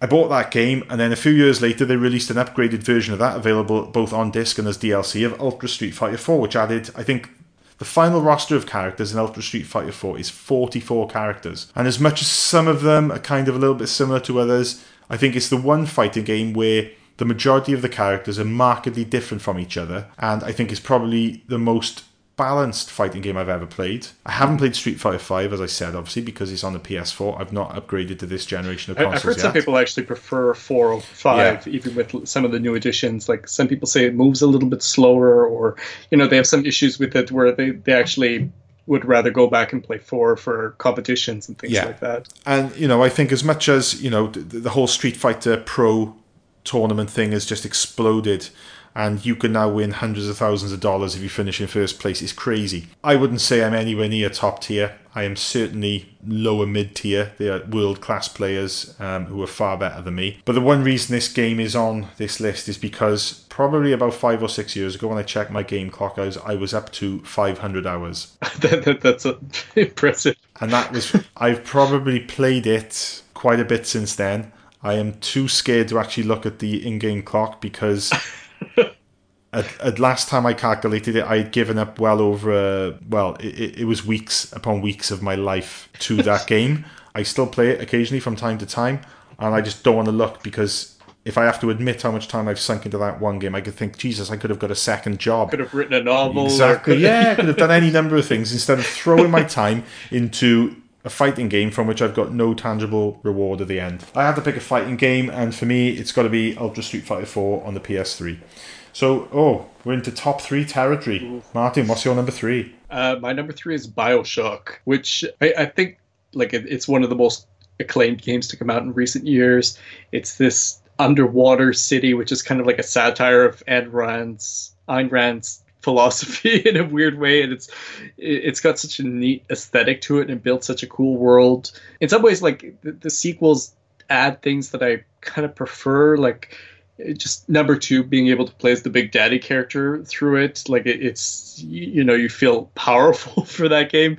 Or uh, number three I, I really like a lot for actually just changing up the world and you have this like floating city and it, it's sort of also like a satire of like american exceptionalism and things like that. But th- three kind of loses the plot a bit and maybe number two feels a bit too repetitive but the first one it's you know still absolutely fun to play and has you know great great twist in it that sort of plays on your idea of hey, I'm controlling this character, I'm making the decisions when really the game's kind of guiding you and how you interpret uh, information in the games. You know, that sort of thing I really like about it. Just overall fantastic experience playing it. Yeah, it, it's one of those things where, unlike with films, you can finally succumb to enough recommendations and, and watch a film you may not have seen, you know, a beloved classic. With video games, it's not the same. If you're going to pick a game up and you're going to run with it, you could be chucking you know, tens of uh, hours into a say, game. like Bioshock's a pretty breezy play compared to some some of these. Like you know, it's a single story that you can kind of, if you really want to, you can speed through it fairly quickly. But part of the fun is just you know reading the journals, listening to the audio clips, and kind of finding out more about that world. Right, my top three, you could easily interchange any of them, and my number three could quite easily tomorrow be my number two or my number one. And looking Sure. at my list so far, every single game in it has been made in the last 10 years. And it's only now in my top three that I actually go back to, to, to older games. And as I said earlier, if an old game still plays today, and if my kids can play it and get as much enjoyment from it as I did back when it was originally released, in the case of this game, back in 1990, clearly it's a great game. And that game is Super Mario Bros. 4 Super Mario World, to give it its full Japanese title. I had to put a Mario game here somewhere. Um, I've, again, not being the owner of any of the recent Nintendo consoles, I've, I've only briefly played games like Super Mario Galaxy. I only played briefly Super Mario 64 on the N64. Super Mario World will always be one of my favourite games. I, I think it is one of those few games I can say hand on heart is flawless. The gameplay mechanics to this day are just, they mind boggle me how simple yet effective they are. It's a 2D Yes. scrolling platform game. You know, a lot of people will say that Super Mario Bros. 3 is their favourite Mario game. I, I love I Super Mario that's 3. partly because it was maybe just the one that was most available, and the, like the first one was kind of clunky a little bit compared Yeah. to it. Like you know, the the third one adds so much to it. But It does, and, and you know the, the jump between the earlier Mario games and Mario Three is significant. You think the Super, Super Mario Brothers came out in 1985, then in '86 you had Super Mario Brothers 2, the US version, which is actually a repackaging of a game called Doki Doki Panic, which was which was a game that was not made by uh, Shigeru Miyamoto. In Japan, they had a different version of Mario 2 that was actually basically Mario Two, yeah, that the- nobody's played yeah. here. Yeah, that it was, it was it was actually released here as part of the Super Mario All Stars package called Super Mario Brothers: The Lost Levels. It's actually just like a much harder version of Super Mario Brothers. When they moved then on into in 1988 in Japan, I think it was later released in 1990 in America and Europe. Super Mario Brothers 3 was a huge jump up. Mm-hmm. You, it was still a 2D platformer, but you know there, there was so much more to the game. different then- upgrades. and yeah. that that was also one of the first games I remember. Like, wow, there's Easter eggs and warp whistles and like weird stuff like that, and rumors. Oh, could, you could skip this whole area by doing this and that sort of thing. Um, Yeah, and again, you know, you Yeah. think back, there was no internet. How did people discover that first warp whistle where you've got to jump on this white block in the middle of the screen, hold down for five seconds, and your character falls into the background, and you get to the warp whistle? And the only reason I know that is because I've recently st- replayed the game on my son's Nintendo Switch, uh, and you know, Mario Three is still a great game; it still holds up. But Super Mario World just takes things to a whole nother level. The graphics and sound are still, they've still got a charm to them. They still look great. Those new sort of suit mechanics that we saw in Mario 3, like you had the Tanuki suit and the frog suit Yes. and things like that, they, they're sort of pared down in a way in Mario World. You've got the fire flower, the mushroom, and the cape, and Yoshi, of course, which is the, the main new addition. But yeah. that little addition of Yoshi, which I think initially was something they were looking to work into the into Super Mario 3, but they couldn't. It was too much of a technical problem given the limitations of the NES. Super Mario World, I, I, will never forget the first time I went into, um, I think it was Electronic Boutique, which was the video game store we had near me at the time, and I saw Super Mario World playing on a Super Nintendo. I'd seen it in video game magazines, I'd seen footage of it, but the first time I was actually able to play that game, it it completely blew me away. I, I totally fell in love with the game. I, I wouldn't even like to say how many times I've finished that game. But it is hands down, if you ask me what the greatest game ever made is, it's going to be one of these games in my top three, or I might just say all three. Certainly, Super Mario World is up there for me as one of the greatest games ever made. So, where are we now, Martin? You're number two. Number two, I should say too. Like there are some games that I desperately want to play that have been sitting on my shelf, just you know, waiting for a moment. Like Alien Isolation's one I've really wanted to play, and Bloodborne's another one that like very easily could be on my list if it lives up to expectation. But uh, as is my number two is Metal Gear Solid Three. And really, Oh. like I love the whole franchise. Like uh, the first Metal Gear Solid was one of those seminal video games for me, where it was like one of the first video games I remember actually kind of feeling cinematic. Which maybe you know sounds ridiculous when people look at the graphics now, but just the storytelling, the voice acting, you know, it felt like it was on a whole another level compared to other games. I love the character designs. I love the gameplay, the gadgets, and the sort of weird tricks to get past certain things. You know, like you know, one of the f- most famous ones is fighting the Psycho Mantis. You have to move the controller over to the other port. Uh, in the first game, Yeah, Metal Gear Solid Yeah, on the yeah. PlayStation. Yeah, yeah, that's what I mean for the first one. Like you know, and uh, so I really fell in love with the series in the first game, and I think just number three is the kind of best overall in terms of storytelling, in terms of voice acting. I think it's the one that most engaged me emotionally. You know, usually we talk about games like kind of in terms of technical qualities, or you know, game mechanics and things like that. But in Metal Gear Solid Three, I remember just being a phenomenal story, and I could replay it very easily and always find something new to appreciate about it. And um, I mean, the two main games that have come out since kind of increase the scope and add a lot of things uh, technically wise, but I just uh, haven't found that they kind of hit that same emotional experience as hard as the third game, which you know it's it's also set in the past. It's a Vietnam era game it, it, or Cold War era anyway.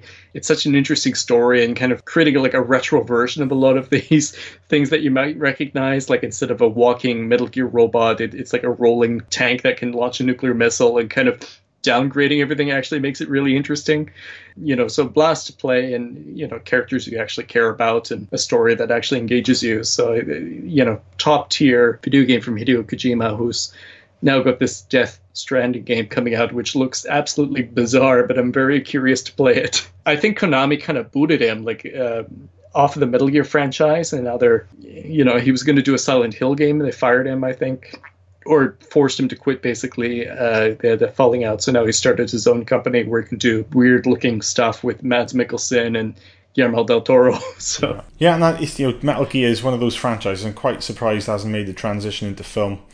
And you know, I mean they're almost like films already it would almost feel like it would defeat the purpose yeah yeah, obviously the Splinter Cell games are based on Tom Clancy novels. I think is it Tom Clancy? you know if you'd made it without Michael Ironside's voice like it would immediately not work like Yeah. I, I think Metal Gear is sort of the same way even within the games themselves like on the, the most recent one one thing I did like about it is they replaced David Hayter with uh, Kiefer Sutherland Oh and it no, like it just no, doesn't no. work nearly as well. and David David Hayter is he is he is um I I know, I know, I know. oh what's his name? What what is Snake's name? Uh, Solid Snake. Solid uh, Snake, yeah. Yeah. Or uh, Naked Snake, or Old Yeah. Snake, or whichever Snake, depending on which game you're playing. Yeah, You you can't change his voice. No, that's that's sacrilege. No. it, it's sort of fine the way it is. Like the video game's the right medium for that. You don't really, you know, not everything needs to be a movie just because it's popular. Agreed. Agreed. yeah. My number two, obviously, you know, we talked about the fact that Red Dead Redemption stopped me in my tracks going through Skyrim, and then just as I was thoroughly immersed in Red Dead Redemption, another game come along. Obviously, Red Dead Redemption is made by Rockstar, and in 2013, Rockstar released uh, their fifth game in the Grand Theft Auto saga. Why did I move here? I guess it was the weather. Or the. I don't know, that thing. That magic. You see it in the movies. I wanted to retire from what I was doing, you know? From that, that line of work. Be a good guy for once. A family man. So, I bought a big house. Came here, put my feet up, and thought I'd be a dad like all the other dads. My kids would be like the kids on TV.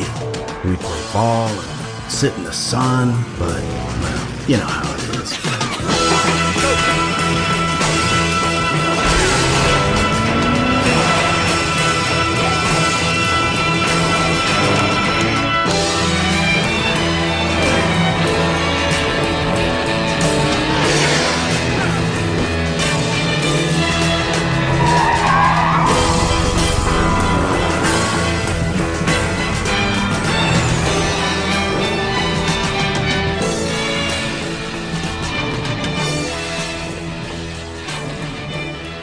Grand Theft Auto 5. Now, up until that point, I have to admit, I had never played a Grand Theft Auto game. I'd not played them on the PlayStation, and I hadn't played games like Grand Theft Auto Vice City or San Andreas. And, you know, for whatever reason, just the whole idea of the games didn't appeal to me. But Grand Theft Auto 5 was a jump up in quality like I'd never seen before. The way the game was marketed with those incredible trailers, with some just fantastic music like Skeletons by Stevie Wonder.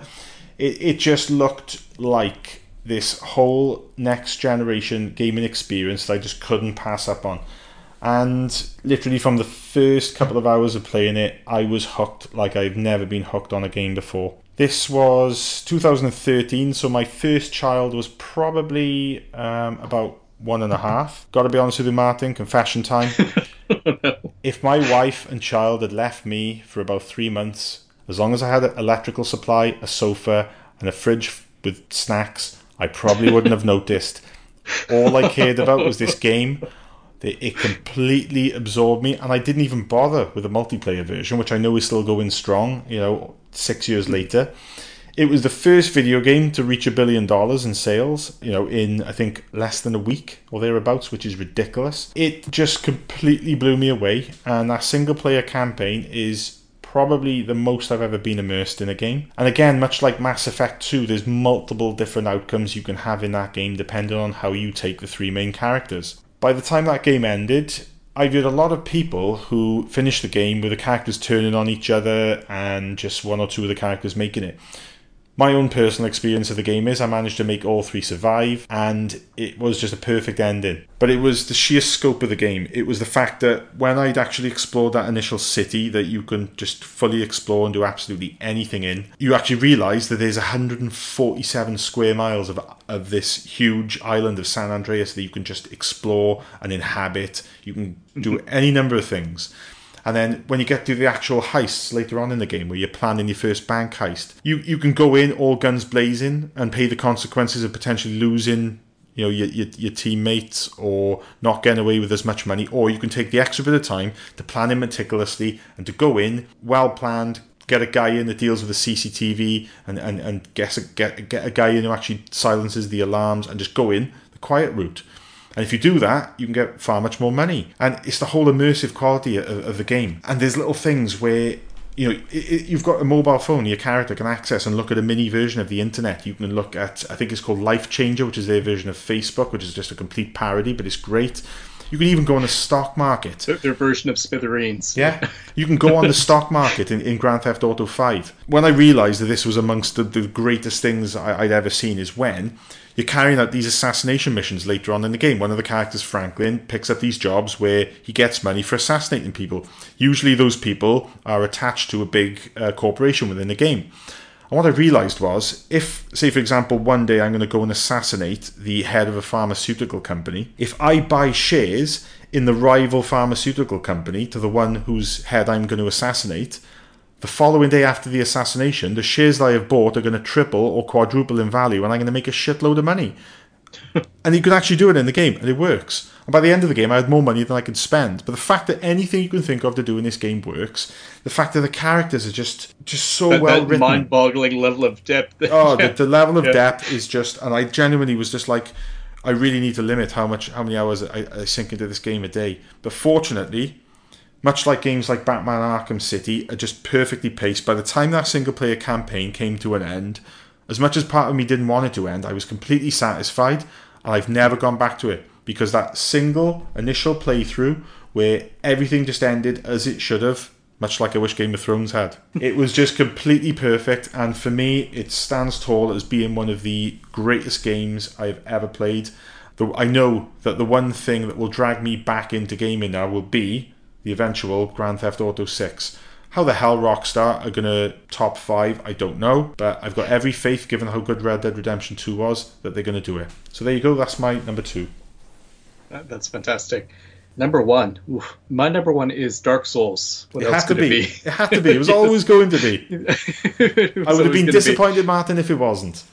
and I, I have so much to say about it. I almost You you you wrote an article for a certain I wrote an article. about People it. should check that out instead of me going on and on and on. Go on I- film89.co.uk, and there was also an episode you did with um, Jamie with Wrong Reel where you talked about Dark Souls, although that wasn't a theme I, of the that episode. That wasn't officially a Dark Souls episode. No. I just hijacked it. Yeah, it was great. into It was great. It just turned into that. But I like really, I've played all three games now. I've beaten all three games. Um, I played the first one more than once at this point. You know, they're all great. I think just the first one's kind of one of those perfect classic things. You know, there's uh, aspects that the sequels improve upon. Um, you know, the third one, like the the sense of scale is is upped so much that it, it's really impressive. You get, well, I mean, that was the first game that I played once I bought a PlayStation 4 earlier this year. Just seeing what Dark Souls 3 looked like on the PS4 was enough to convince me that, like, yeah, the upgrade was worth it. You know, there's there's so much fun to play. It's a masterpiece of level design uh, the storytelling is so unusual like it, it, things that are implied without being stated outright i heard that the, the game's creator miyazaki said you know he would read uh, western fantasy novels and his english wasn't great so he would only pick up bits and pieces and kind of have to put it together in his mind and he said he sort of wanted to create that experience for a video game where you actually don't get the whole story and you sort of have to fill in things and there's a whole community around just interpreting the story and there's you know these weird sort of gnostic themes that come up where you realize oh you know maybe what i thought was the story isn't actually the case and you know th- these things are illusions and there's a whole other aspect and it's a game that rewards the sort of behavior that would break other video games you know it, like back to that warp whistle example it- you hmm. know dark souls is full of things where you think like how did somebody figure this out the first time and it, like why put so much care and so much detail and like a whole level into a spot that it almost seems like you're not supposed to even get to Yeah. No, again, know- I Martin, I've never played Dark Souls. yes Every time you've written about or spoken about that game, it, it's it's sunk in with me because you've said about how difficult the game is, but how it, it's not unbeatable, and with No. enough practice, you can beat the game, as you, as obviously you've proven yourself. You you you, you said that you that can you play it by yourself and have it be Yeah. this sort of quiet solitary experience it like it can be a really surprisingly thoughtful game you know there's these big empty spaces and sort of dignified monsters that are dying that uh, you know after you've cleared out an area of enemies you can sort of wander and think or it can be a multiplayer experience where you summon somebody in to help you fight maybe a particularly hard boss or you can invade them and attack them. And you know there's a great sense of community. I think you know sekiro it's by the same people but it kind of lacks that communal aspect with the mm-hmm. multiplayer and with you know even just going online and like oh this is what this person's theories are about the story. Like sekiro's much more straightforward again, I haven't played Bloodborne yet. That's sort of the last one I've been saving, which is it, it's kind of it's not a Dark Souls game, but it's sort of unofficially a Dark Souls game. It's also by Miyazaki, and it's instead of medieval fantasy, it's like uh, Lovecraftian, Bram Stoker sort of stuff. That's probably the next video game I'm going to play. Uh, maybe either that or Alien Isolation. They're both both available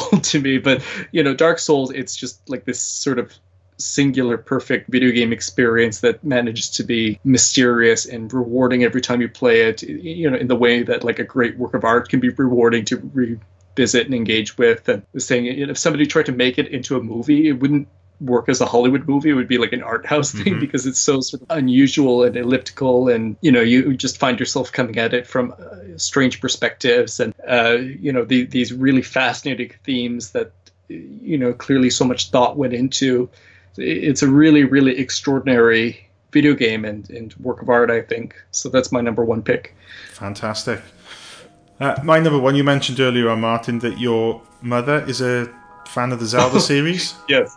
Yeah. Yeah, it, my number one is a Zelda game. And as I've said, Is uh, it the one that people would expect, or I, I think you've got so many Zelda games over such a long period of time. I think the first one came out in 86 on the NES. And then we've had games like Ocarina of Time on the N64, which a lot of people say is the greatest game ever made. You've got so many others. You've got ones where they tried different graphical styles and, you know, these more pastely colours. You've got ones where the main characters look more like little chibi sort of caricatures Right. um, things where you know th- there's not this sort of consistent graphical style in the games and then you've got the most recent one breath of the wild people like dave eves uh, and other people on twitter who i've spoken to have said it's just an amazing game and it, it's a time sink and, and a lot of people have said it is their favourite Zelda game. And this is people who are, who are not just familiar with the Zelda games from the more recent ones, but you know have, have played pretty much the entire series. But you know, as I've said, I'm from a particular generation, and my sort of heart lies back with that 16-bit era. Right. So my favourite Zelda game is The Legend of Zelda: A Link to the Past, which is the third game, and it's the game on the Super Nintendo. It was released in 1991 in Japan, I think in 1992 then in North America and Europe. The first two Zelda games were the first one was like sort of top down, the second one then was side scrolling, and then Yes. the third one went back to top down, but with vast graphical improvement. Uh, as I think it was also available on Game Boy, maybe, or Game Boy Advanced. One it, of those. It's been it's been done so many. It's been redone. Even even the, the Game Boy version, um, Link's Awakening, is basically uh, a kind of pared Right. down version of, of this game. That, that's the version I played. Yeah. Yeah. But A Link to the Past, for me, it is pure warm nostalgia. It, it is the first time that a game has, has moved me to tears. You know, I played this game all the way through, and by the time I got to the end, and it tied up all of these little plot threads, which by today's comparisons would, would, would be, they'd come across as twee and simplistic. But by the time it got to the end, with this incredible end credit sequence where you see all of these little inconsequential non-player characters that you've met and how their stories have, have ended up like the little boy who's got separated from his father they had, they had they had a falling out. Early on in the game you meet the dad and he's saying oh link can you please help me find my son? He, he's, he's lost. And much like you say in Dark Souls, there's these lovely little areas of the game which have got like you know a lot of attention paid to them that you might not even ever mm-hmm. find.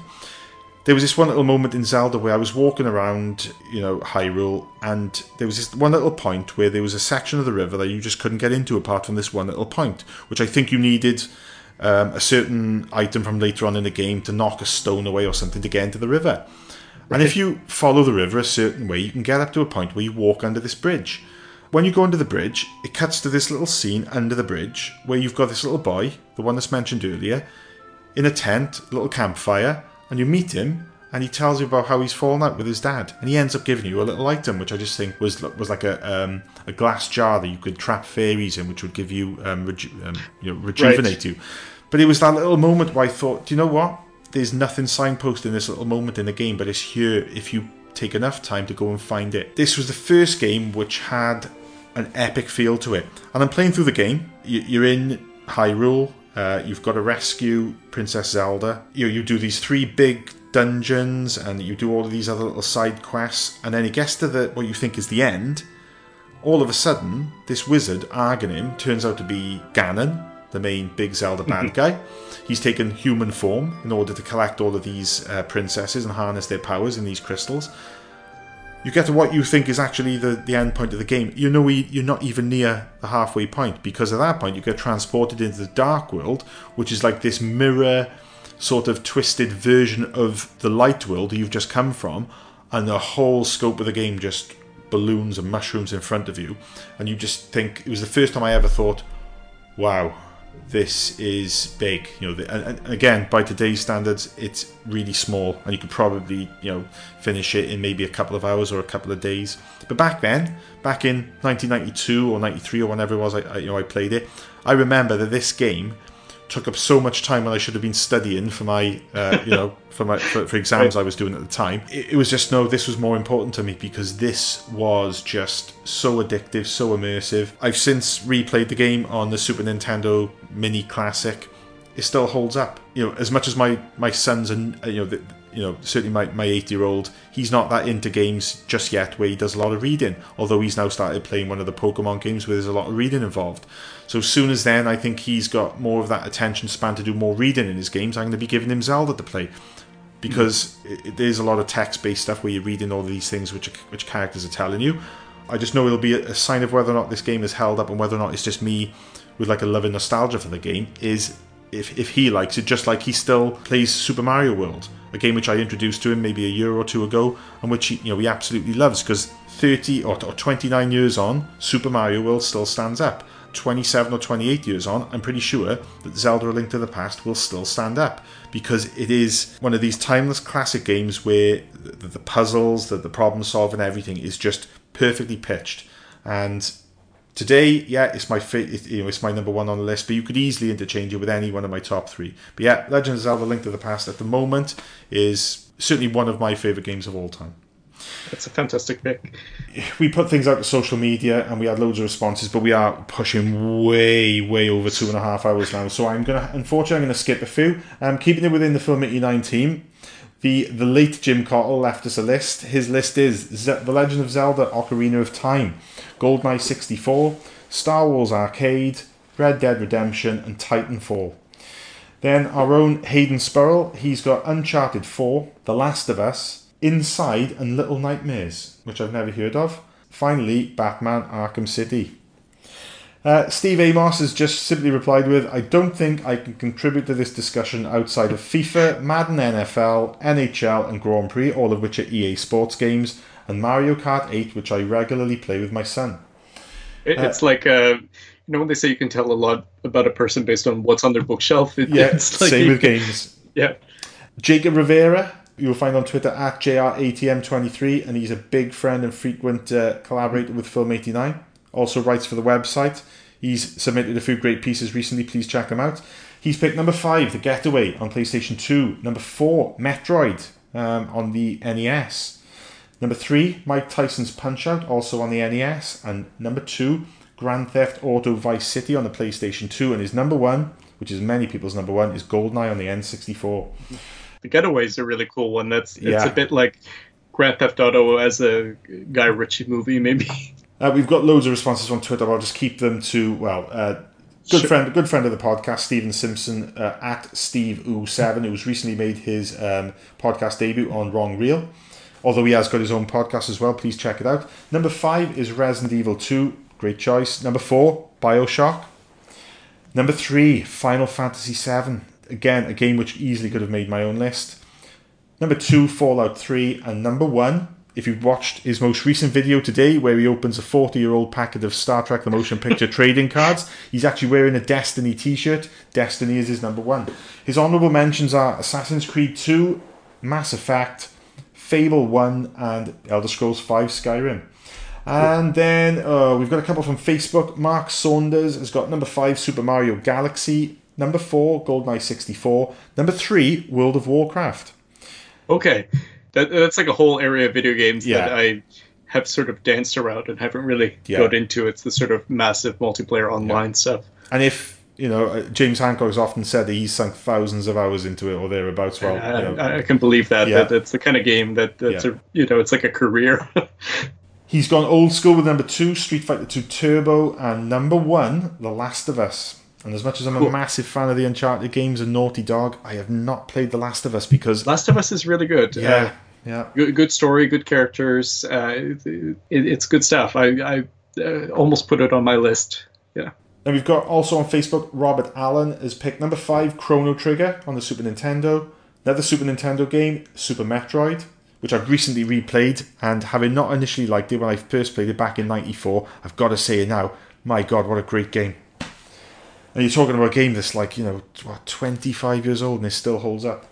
Number three is Final Fantasy VII. I think there's a remake of Final Fantasy VII coming out There is, too. there is, yeah. It's Yeah. been long mooted, The yeah. graphics look wild. And, and again, Yeah. wh- wh- when I saw this, uh, I'd already done my list uh, and put like a rubber stamp on it. When I saw his number two, I thought, Jesus, why is that not on my own list? And his number two is Shenmue on the Dreamcast. oh, I never had a Dreamcast, but that it looked so cool. The, the Dreamcast is one of the most heartbreaking consoles. It had incredible games. I wish it would have. Um, it, it was way ahead of its time. It was the first internet-capable uh, console, as far as I'm aware, and Shenmue was just absolutely incredible. I, I lost hours in that game. Unfortunately, it's, it is one of these big games I actually played to completion, and it is just some of the greatest gaming memories I've, I've ever had. And his number one is The Legend of Zelda, The Ocarina of Time on the N64. And finally, we've got also on Facebook Lisa Marie Brooks. She's picked number five, Super Mario Galaxy 2. Number four, Red Dead Redemption 2. Number three, Grand Theft Auto 5. Number two, Street Fighter 5. And number one, The Legend of Zelda Breath of the Wild. So all fairly recent choices there, but again, any one of those games you could say, yeah, probably one of the greatest games of all time. So there you go. Uh, that's a pretty exhaustive rundown of and Martin's favourite games of all time. Uh, you know, we, we have covered video games on the website, but we've never covered them on, on, on the podcast. And given the fact that we were talking about Black Mirror tonight, then, you know, obviously there, there's a bit of a link there. So, Martin, thank you very much. The, the previous two episodes you've been on have been incredibly popular. The episode about The Thing and the episode about the, the, the Predator films. Um, you know, it's always a great pleasure talking about your knowledge and enthusiasm is just absolutely infectious. So, you know, please, anytime you ever want to pitch anything or come back on, there'll always be a seat here for you at Film 89 Towers. But where can people find you if they want to hit you up and chat about films or Dark Souls or, or your upcoming audio commentaries? Well, thank you so much for having me on. It's always a lot of fun. Uh, people can follow me on Twitter at Movie Kessler. I think I'm, I haven't quite figured out how to stream from my PlayStation 4 yet. I might try to do a speed run of uh, Dark Souls Ooh. sort of soon. I'll, I'm going to try to figure that out. That's something I want to do to show off to people. Yeah. Yeah, lots of podcast stuff on the way, some article stuff on the way. So uh, best place to find what I'm up to is on Twitter. And yeah, thank you, thank you again. I had a lot of fun.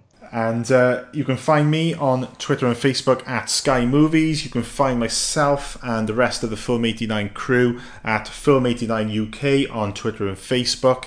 And you can find us all at film89.co.uk. Please, there's been a few more articles gone up recently. Jacob Rivera and Steve Amos have put out a, a few cracking articles. If you're enjoying the podcast, give us a like and a subscribe. But more importantly, please give us an iTunes review. Um, I can't stress how important it is it seems like I say this every episode, but thank you so much for all the great DMs and all the great positive feedback we get. It, it makes doing this podcast, you know, really worthwhile. Knowing that you guys and girls out there, uh, you know, are getting some degree of entertainment from us shitheads talking about film and TV, just you know, it just it just gives us a reason to live outside of our you know daily jobs and, and our families and whatever, and and it's it's something that we're all passionate about. So you know, you keep you guys and girls keep up the interest, and we will keep the episodes coming. So thank you very much, and um, as I usually say, stay safe, stay happy, but most importantly, stay classy.